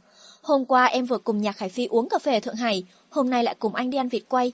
Em bị chửi là lẳng lơ cũng chẳng sao, nhưng trưởng phòng trịnh là người có địa vị, có tiền đồ, nếu bị nói là đào chân tường, có nghĩa là cướp người yêu của người khác, chính xác hơn là cướp người yêu của nhạc Khải Phi, thì ảnh hưởng rất không tốt.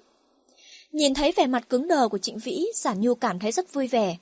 Vừa định kéo anh ra ngoài, tìm một nhà hàng vắng vẻ để dùng cơm, thì anh đột nhiên ôm eo cô, không do dự cúi xuống hôn môi cô giữa chốn đông người. Giản Nhu sững sờ, chỉ biết mở to mắt nhìn anh. Trịnh Vĩ nhè mắt cười cười. Giản Nhu lăn lộn trong làng giải trí 7-8 năm trời, đóng mấy chục bộ phim điện ảnh và truyền hình, tuy không phải ngôi sao hàng đầu, nhưng ít nhất cũng là diễn viên hạng hai quen mặt. Dám cưỡng hôn cô giữa chốn đông người, ngoài Trịnh Vĩ, chắc không có người đàn ông thứ hai. May mà anh dừng lại ở mức độ nhẹ nhàng chứ không diễn cảnh quá giới hạn độ tuổi. Một khi em không bận tâm chuyện bị mang tiếng lẳng lơ, anh còn sợ gì chứ? Trịnh Vĩ buông người cô, thản nhiên hỏi lại. Cô quên mất, cả cuộc đời này anh chẳng sợ điều gì, Lén đưa mắt quan sát xung quanh, Giả Nhu phát hiện rất nhiều người đang giơ điện thoại chụp ảnh. Cô nhân viên phục vụ nở nụ cười ngại ngùng, mời bọn họ vào chỗ ngồi. Trước vẻ kiên quyết của Trịnh Vĩ, Giả Nhu lập tức thay đổi sách lược. Cô nở nụ cười ngọt ngào khoác tanh, tỏ ra thân mật. Em thật sự không muốn ăn món vịt quay vì lắm mỡ quá. Chắc anh biết dạ dày của em không được tốt, bữa tối này là nhẹ nhàng thôi. Vậy sao? Đúng thế, em biết được một nơi có món ăn gia đình rất ngon. Em mời. Được thôi. Nửa tiếng sau, dưới sự chỉ dẫn hết rẽ trái rồi rẽ phải của Giản Nhu, cuối cùng xe Trịnh Vĩ dừng lại một chỗ, ở bãi đỗ xe dưới khu nhà cô. Trịnh Vĩ ngó nghiêng, xung quanh toàn là tòa nhà chung cư cao cấp, chẳng có nhà hàng nào cả. Em đừng nói với anh là em muốn về nhà ăn cơm đấy nhé. Đúng thế, hôm nay em đích thân vào bếp chuẩn bị bữa tối, chỉ có mình anh được hưởng phúc lợi này. Không phải em lại nấu canh rau chân vịt đấy chứ. Trịnh Vĩ trao mày, anh yên tâm không có chuyện đó đâu, em biết anh không thích ăn món canh rau chân vịt mà. Cô nhiệt tình kéo anh vào nhà, đích thân vào bếp nấu mấy món ăn gia đình đặc biệt, mang thương hiệu nhà họ giàn. Nhìn một bàn toàn là rau xanh, hết canh rau, lại rau trộn chua ngọt. Trịnh Vĩ vô cùng hối hận. Đây gọi là món ăn gia đình rất ngon mà em nhắc tới đấy à? Em mà nói sớm, anh đã mua một con vịt quay mang về rồi. Nghe anh nói vậy. Mắt giả nhu sáng rực, cô cười rất tươi. Hay là anh gọi điện bảo họ mang một con vịt đến đây, nhớ gọi nhiều nước sốt ngọt ngọt. Và bánh cuộn nhé, em thích ăn bánh cuộn ở hàng vịt quay nhất. Giản Nhu chỉ là cao hứng nói thế, không ngờ Trịnh Vĩ buông đũa đi lấy điện thoại. Nửa tiếng sau, có người mang hai con vịt quay nóng hổi đến nhà. Giản Nhu đánh chén ngon lành. Trịnh Vĩ lặng lẽ nhìn cô ăn, nơi khóe mắt thấp thoáng nụ cười yêu chiều. Cô cúi đầu, không dám nhìn thẳng vào mắt Trịnh Vĩ, sợ mình không kìm được sẽ nhào đến ôm anh, rồi thổ lộ, em yêu anh. Ăn tối xong, dù thời gian không còn sớm, nhưng Giản Nhu cũng chẳng trông mong Trịnh Vĩ sẽ ra về ngay.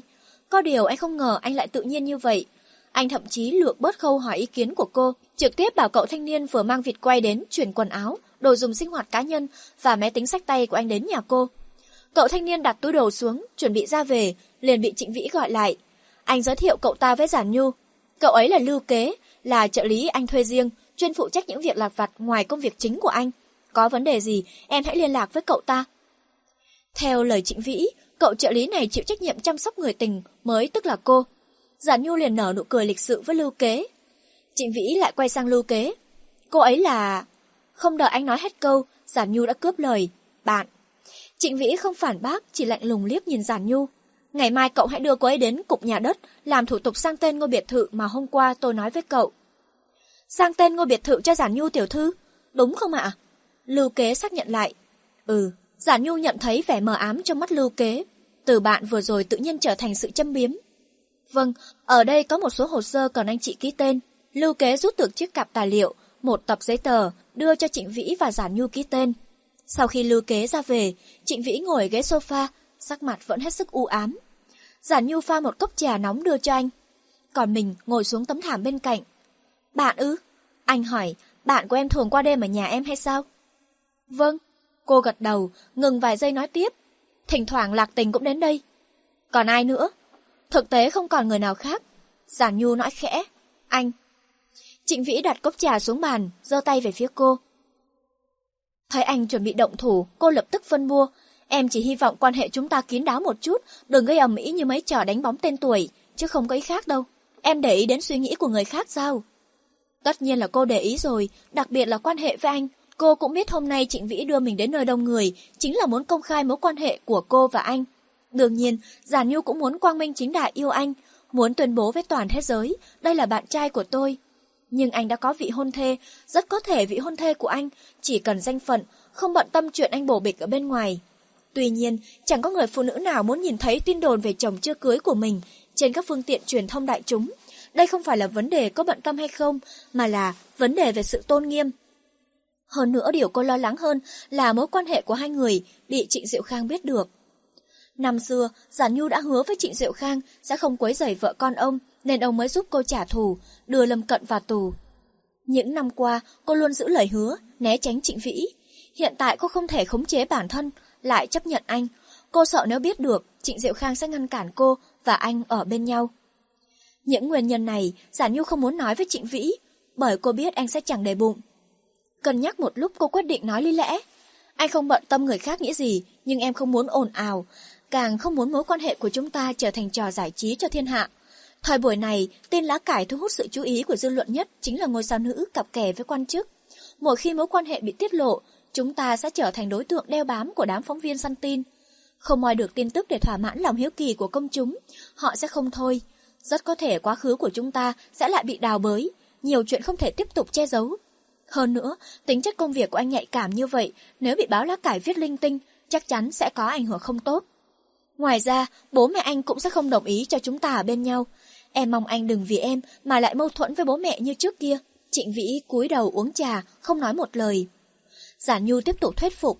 Làng giải trí có rất nhiều đôi chỉ vì công khai nên mới chia tay. Tại đám phóng viên tìm mọi cách đào bới tin tức, nên họ mới không chịu nổi áp lực.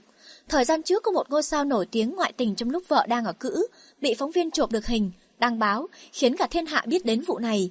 Thật ra vợ anh ta cũng biết, nhưng vì đứa con, nên cho anh ta cơ hội sửa chữa sai lầm. Cuối cùng sự việc trở nên ầm ĩ, vợ anh ta muốn nhắm mắt cho qua cũng không thể. Thấy Trịnh Vĩ vẫn lặng thinh, cô hỏi, anh có hiểu ý em không? Anh hiểu. Trịnh Vĩ đột nhiên nói, năm xưa em và nhà Khải Phi chia tay bởi vì anh ta bị chụp được ảnh hôn Trần Giao Giao hay sao? Hả? Em và Nhạc Khải Phi không... Nhất thời không theo kịp tư duy của anh, Giản Nhu suýt lỡ lời, may mà cô không kịp phản ứng. Nguyên nhân khiến em và Nhạc Khải Phi chia tay rất phức tạp, chắc anh không có hứng thú nghe đâu. Chuyện đã qua đúng là anh không có hứng thú, anh chỉ muốn biết mối quan hệ hiện tại của hai người. Hiện tại anh ta là chủ công ty quản lý, còn em là nghệ sĩ trực thuộc, chỉ đơn giản như vậy thôi. Không còn điều gì khác sao? Không, cô dứt khoát trả lời. Thế thì tốt. Em nói những điều này với anh... Tùy em, em muốn thế nào thì cứ như vậy đi. Anh ngắt lời cô. Xem ra việc phân tích lý lẽ đạt hiệu quả rất tốt. Sắc mặt trịnh vĩ dịu đi nhiều, giản nhu thở phào nhẹ nhõm. Tự nhiên không nghĩ ra đề tài nói chuyện, cô giúp anh bật tivi. Anh xem tivi đi nhé, em ra ngoài ban công, vận động một lát. Nói xong, cô thay bộ đồ ngủ thoải mái đi ra ban công. Chạy trên máy chạy bộ một lúc, cô bắt đầu tập aerobic. trịnh Vĩ đột nhiên đi ra ngoài, kéo rèm kín mít. Anh đã bảo em rồi, đừng có mặc đồ ngủ đứng ở ngoài ban công. Anh cằn nhằn. Hình như trong quá khứ anh từng nhắc nhở điều này với cô, nhưng cô đã quên từ lâu. Giản Nhu cúi xuống quan sát mình. Tuy cô mặc đồ ngủ nhưng rất kín đáo, người ở tòa nhà đối diện có cầm ống nhòm, theo dõi chắc cũng chẳng thấy điều gì hay ho. Cô tỏ ra không bận tâm. Muốn nhìn thì nhìn, đến cảnh giường chiếu em cũng diễn rồi, còn sợ thiên hạ thấy em mặc đồ ngủ hay sao? Nhắc đến cảnh giường chiếu, sắc mặt trịnh vĩ càng xám xịt. Giản Nhu thăm dò hỏi, anh đã xem chưa, có hay không? Trịnh Vĩ trao mày, Giản Nhu không để ý đến gương mặt lạnh lẽo của anh, lại hỏi tiếp. Diễn xuất của em có khá hơn Ran Asakawa không? Cuối cùng Trịnh Vĩ cũng không chịu nổi, quay người đi vào phòng khách, thuận tay đóng sầm cửa ban công, để lại Giản Nhu cười đến rách cả miệng. Những năm qua, Giản Nhu rất ít khi diễn cảnh nóng, chẳng phải cô có quan niệm bảo thủ, mà mỗi khi cùng nam diễn viên nằm trên giường, cô đều bất giác nhớ tới những lần ân ái với Trịnh Vĩ. Tâm trạng bỗng mất kiểm soát, không có cách nào nhập vai. Có một lần cô khóc nức nở trên giường, khiến bạn diễn vô cùng lúng túng. Khi bộ phim được công chiếu, cô rất muốn thấy vẻ mặt của Trịnh Vĩ khi xem cảnh nóng giữa cô và người đàn ông khác. Cô lo anh sẽ để bụng, nhưng cũng mong chờ điều đó. Hôm nay được tận mắt chứng kiến phản ứng của anh, Giản Nhu mới biết thật ra trong thâm tâm, cô rất mong anh để ý. Kết thúc bài tập, Giản Nhu đi tắm với tâm trạng vui vẻ. Lúc cô quay ra phòng khách, Trịnh Vĩ đang chăm chú xem tin tức trên máy tính của mình. Tưởng trên mạng lại có tin hot, cô liền ghé đầu vào xem. Ai ngờ, đều là tin tức về xã hội. Từ vụ đầu độc giết chết sinh viên đại học, đến bà bán hàng rau ở thành phố nào đó, bị nhân viên quản lý trật tự đường phố, đánh đến chảy máu đầu. Mấy vụ này đều do anh quản lý sao? Cô hỏi. Không phải. Tuy nói vậy nhưng anh vẫn lưu vào máy tính. Giản Nhu để ý trong máy của anh có một tập mang tên Tin tức giải trí. Cô hết sức tò mò. Tệp tin này lưu trữ thứ gì vậy? Không phải là tin đồn của ngôi sao nữ đấy chứ? Phải, thật sao? Có những ai thế? Có em không? Không. Trịnh Vĩ đáp ngắn gọn. Tuy không có tin tức liên quan đến mình, nhưng Giản Nhu vẫn rất hiếu kỳ, muốn biết anh thường quan tâm đến những scandal gì. Nhân lúc anh đi tắm, cô liền mở ra xem. Bàn tay cầm chuột cứng đờ trong giây lát, bởi vì trong tập tin đều xuất hiện tên của cô. Giản Nhu mở hết con tệp này đến con tệp khác. Bên trong đều là tin tức liên quan đến cô, những đoạn video phỏng vấn, tham gia show truyền hình, các bộ phim cô góp mặt, ảnh chụp trên các báo, các CF quảng cáo. Tất cả đều không thể thiếu những bài báo về tin đồn tình cảm giữa cô và các đối tượng khác nhau. Nếu không đọc lại những tin tức này, Giả Nhu gần như quên mất trong 5 năm qua, Uy Gia đã sắp xếp cho cô bao nhiêu đối tượng. Bọn họ đại gia có, ngôi sao có, còn cả tinh anh cũng các ngành nghề. Phần lớn cô đều chưa gặp bao giờ. Vậy mà trên mạng thổi phồng như thể cô sắp kết hôn đến nơi. Giả Nhu không thể tưởng tượng được tâm trạng của Trịnh Vĩ sau khi đọc và lưu lại toàn bộ những thông tin lá cải này, bởi vì sau khi chia tay, cô không bao giờ chủ động tìm hiểu thông tin về anh, thậm chí cố gắng không nhớ đến tên anh. Tại sao anh lại quan tâm đến tin tức của cô? Có phải 5 năm qua anh chưa từng buông tha? Không thừa nhận chuyện tình cảm của hai người đã kết thúc. Nếu là như vậy, sự đoạn tuyệt của cô chẳng có ý nghĩa gì cả. Cửa nhà tắm mở ra, Giản Nhu vội vàng tắt hết các tập tin, ngẩng đầu nhìn trần nhà, không để nước mắt chảy xuống. Trịnh Vĩ vừa cầm khăn lau, vừa đi về phía cô. Trên người anh chỉ quấn một chiếc khăn tắm, để lộ bộ ngực rắn chắc. Thời gian đã bỏ lỡ không thể tìm lại, may mà bọn họ vẫn còn có tương lai. Cô còn có nhiều thời gian để yêu anh. Trịnh Vĩ là thật đấy. Gì cơ? Cô kiễng chân, nhìn vào mắt anh. Em yêu anh. Gương mặt của anh giạt rào sắc xuân trong giây lát. Nhìn đôi môi gợi cảm hơi cong lên của anh, Giản Nhu lập tức bị thu hút, liền đặt lên đó một nụ hôn. Trịnh Vĩ hỏi lại cô, em có thể nói với anh một câu thật lòng không? Câu gì cơ? Cô tỏ ra mù mờ. Ba từ vừa rồi, em có nói với người khác không? Giản Nhu suy ngẫm một cách nghiêm túc rồi thật thà trả lời. Có. Trịnh Vĩ nghiến răng kèn kẹt, cô bật cười thành tiếng. Em từng nói với mẹ em, cũng từng nói với Lạc Tình, đàn ông thì anh là người duy nhất. Biết mình bị trêu chọc. Trịnh Vĩ liền bế Giản Nhu đi vào phòng ngủ, thái độ như muốn trừng phạt cô. Nhớ đến nguyện vọng của anh thời niên thiếu, cô liền cười ngoác miệng. Dù là niềm hạnh phúc ăn trộm, nhưng có thể chia sẻ với anh, đây mới là điều quan trọng nhất. Sáng sớm hôm sau, còn đang trong giấc nồng, Giản Nhu đột nhiên bị kéo ngồi dậy. 6 giờ rồi em đừng ngủ nữa. Trịnh Vĩ nói. Cô nhắm mắt, lại đổ người xuống giường. Mới có 6 giờ, còn sớm quá. Không sớm đâu, mau dậy cùng anh đi ăn sáng đi. Giản Nhu hít hít mũi, ngửi thấy mùi thơm quẩy nóng và sữa đậu nành. Cô liền tỉnh táo đôi chút, vừa mở mắt, thấy gương mặt tuấn tú của Trịnh Vĩ, cô lập tức hết buồn ngủ. Giản Nhu chạy đi đánh răng rửa mặt, mặc bộ đồ nghiêm chỉnh rồi mới ra ngoài. Trịnh Vĩ vừa rót sữa đậu nành cho cô vừa nói, ăn sáng không cần nghiêm chỉnh thế đâu, anh thích nhất em mặc đồ ngủ. Sở thích của anh đúng là không còn gì để nói. Anh thấy tủ quần áo trong phòng ngủ của em có đầy váy ngủ, một ngày mặc một bộ chắc cũng đủ cả năm mấy chứ. Giản Nhu cúi đầu uống sữa, giả bộ không nghe thấy gì. Em không định mặc tranh ngắm sao? Cô ngẩng đầu, anh có muốn nghe lời thật lòng không? Có. Không, em chưa bao giờ có định mặc cho anh xem cả. Ngừng vài giây cô nói tiếp. Sau khi chúng ta chia tay, em mắc phải chứng bệnh rối loạn ám ảnh cưỡng bức. Cứ nhìn thấy đồ ngủ là mua ngay, không thể kiềm chế. Còn nhớ có lần nhìn thấy bộ váy ngủ rất đẹp trên tạp chí thời trang, em mất ngủ hai đêm liền. Cuối cùng em phải bay sang Milan, mua mới thấy yên lòng. Em từng đi khám bác sĩ tâm lý. Anh ta bảo tâm lý của em chịu áp lực quá lớn, nên mới vậy. Đây cũng là một phương thức giải phóng áp lực. Dù sao đồ ngủ cũng không đắt mấy, em có khả năng mua. Trịnh Vĩ nhìn cô hồi lâu mới lên tiếng. Lúc nào em sẽ nhờ người đóng cho em cái tủ quần áo mới hơn? Em muốn loại đắt tiền. Được, loại gỗ lim vân hoa nhé. Giản Nhu mỉm cười, tiếp tục uống sữa đậu nành. Không hiểu sao sữa đậu nành hôm nay rất ngon. Vị thơm nồng lưu lại mãi trong miệng. Trịnh Vĩ đi làm được một lúc, cậu trợ lý lưu kế đến đón Giản Nhu đi làm thủ tục sang tên ngôi biệt thự. Sau khi hoàn tất hồ sơ, tài sản của cô tăng lên N lần trong giây lát. Cũng phải thôi, giao dịch là công bằng, cái giá mà cô phải trả là tuổi xuân đẹp đẽ và tình yêu đẹp đẽ nhất. Về đến nhà, Giản Nhu cảm thấy mình phải báo đáp kim chủ hào phóng, thổ lộ những lời đường mật với người ta, thế là cô gọi cho Trịnh Vĩ. Điện thoại nhanh chóng kết nối, nhưng giọng của anh tương đối lạnh nhạt. Alo, là em đây, anh đang bận à? Ừ, anh đang họp. Anh có tiện nói chuyện điện thoại với em không? Hay là lát nữa em gọi cho anh nhé? Không sao, có chuyện gì em cứ nói đi. Dù đã cố gắng nhưng cô vẫn không thể tìm ra lời đường mật. Em chỉ muốn thử xem có gọi được cho anh không ấy mà. Im lặng vài giây, anh cất giọng vui vẻ. Khỏi cần thử, trừ phi nằm ngoài vùng phủ sóng, còn em gọi lúc nào cũng được hết. Vâng, em không có chuyện gì đâu. Sau khi cúp máy, Giản Nhu cười ngây ngô một lúc. Không biết bao lâu sau, Trịnh Vĩ gọi điện cho cô, nói anh đến đón cô ra sân bay, hiện đang ở khu chung cư. Cô liền kéo hành lý đã chuẩn bị sẵn, rời khỏi nhà.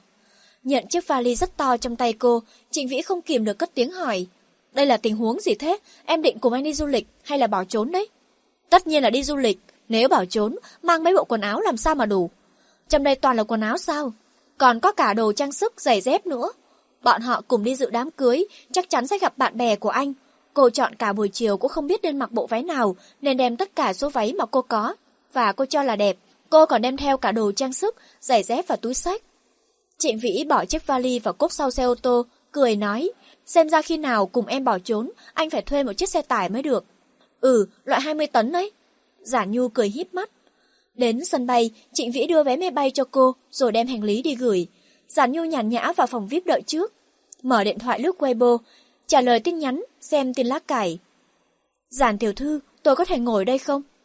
Một người đàn ông chừng 30 tuổi mặc ô phục chỉnh tề lịch sự, chỉ tay vào chiếc ghế trống bên cạnh. Giả Nhu đảo quanh một vòng, lại nhìn về phía cửa ra vào nhưng vẫn không thấy bóng dáng Trịnh Vĩ. Tuy không muốn, nhưng nghĩ đến hình tượng của mình, cô đành mỉm cười. Chiếc ghế này đâu thuộc sự quản lý của tôi. Người đàn ông ngồi xuống bắt chuyện với cô. Tôi thường thấy cô trên tivi nhưng hôm nay là lần đầu tiên gặp mặt. Cô ở ngoài xinh hơn nhiều. Câu nói dọc khuôn như một. Giản Nhu nghe vô số lần, cô chỉ cười theo phép lịch sự, chứ liếc qua không nhìn kỹ. Nhưng vẫn thấy chữ CEO bắt mắt. Cô khách sáo bỏ tấm cạc xuống túi sách. Thật ngại quá, tôi không có danh thiếp. Cô có thể cho tôi số điện thoại của cô được không? Gần đây công ty chúng tôi đang muốn tìm người đại diện phát ngôn, không biết chừng chúng ta sẽ có dịp hợp tác. Nghe nói có hợp đồng quảng cáo, Giản Nhu liền tỏ ra hứng thú. Anh hãy ghi lại số điện thoại của quản lý của tôi, hy vọng chúng ta sẽ có cơ hội hợp tác. Đang định đọc số của Uy gia, Giản Nhu phát hiện Trịnh Vĩ đẩy cửa đi vào, ánh mắt vô cùng lạnh lẽo. Cô phản ứng rất nhanh, giơ tay vẫy vẫy, cười rạng rỡ, gọi anh. Ở đây, em ở đây. Thái độ nhiệt tình của Giản Nhu thu hút ánh mắt của những người xung quanh, đặc biệt là vị CEO ngồi cạnh. Cô không hề bận tâm, gương mặt như đóa hải đường nở rộ. Trước sự nhiệt tình của cô, thần sắc Trịnh Vĩ dịu đi nhiều. Anh rảo bước về phía cô. Sao anh lâu thế? Giản Nhu còn chưa nói hết câu, CEO ngồi bên cạnh đột nhiên đứng dậy, niềm nở đi tới bắt tay Trịnh Vĩ. Trưởng phòng Trịnh không ngờ gặp cậu đây, thật trùng hợp. Trịnh Vĩ hơi trao mày, vài giây sau mới lịch sự mỉm cười. Nghiêm tổng chào anh. Vị CEO nói, thủ tục phê duyệt lần trước thật sự làm phiền cậu, tôi rất muốn cảm ơn, bảo Tiểu Vũ hẹn cậu mấy lần, nhưng con bé nói cậu rất bận. Tiểu Vũ Nghe qua thì có vẻ là một người phụ nữ, Giản nhu nhanh chóng nhìn Trịnh Vĩ bằng ánh mắt nghi ngờ, chỉ thấy anh điểm nhiên đáp. Tôi chỉ gọi một cuộc điện thoại hỏi tình hình, chứ không làm gì cả. Một cuộc gọi điện thoại của cậu còn hơn chúng tôi cầu thần bái Phật cả tháng trời.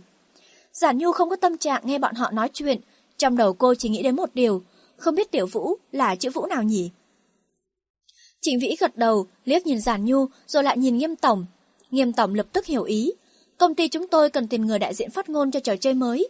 Tôi cảm thấy hình tượng của Giản Tiểu Thư rất thích hợp, nên vừa rồi nói chuyện với Giản Tiểu Thư, xem cô ấy có bằng lòng giúp đỡ hay không. Đại diện phát ngôn ư?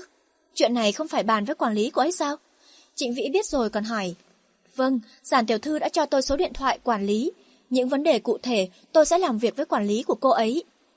Bầu không khí trở nên tẻ nhạt, Giản Nhu chợt nhìn thấy Trịnh Vĩ xách một cái túi in tên nhãn hiệu nổi tiếng. Cô liền cầm lấy. Đây là cái gì thế? Vừa rồi dự báo thời tiết nói thành đô đang mưa to, nên anh mua áo khoác cho em. Tặng em ư? Cô liền lấy ra xem. Đây là chiếc áo khoác dài mỏng màu cà phê mà cô thích nhất, cũng rất hợp với bộ váy màu gạo mà cô đang mặc. Nếu em không thích thì có thể mang đi đổi. Trịnh Vĩ nói. Giản Nhu lập tức tháo mác khoác lên người. Em thích nhãn hiệu này. Em có thể đừng nói thật không? Anh hỏi. Chẳng phải anh thích nghe nói thật lòng sao? Giản Nhu chớp chớp mắt. Cô không muốn cho anh biết thực ra câu nói thật lòng của cô là chỉ cần những thứ anh tặng em đều thích hết. Bởi vì nghe câu này có vẻ muốn lấy lòng nên cô không thốt ra miệng. Trịnh Vĩ mỉm cười giúp cô chỉnh lại áo khoác. Cử chỉ và ánh mắt của anh có thể dùng từ yêu chiều để biểu đạt. Vị CEO trở thành người thừa nên viện cớ rút lui. Đợi anh ta đi xa, Giả Nhu mới ghé sát mặt Trịnh Vĩ hỏi. Trưởng phòng Trịnh, Tiểu Vũ là ai thế? Trịnh Vĩ mỉm cười đáp. Một người bạn. Bạn ư, rõ là một từ rất bình thường, nhưng cô cảm thấy tồn tại không gian tưởng tượng vô hạn. Giả Nhu cố gắng giữ bình tĩnh, tự thôi miên bản thân.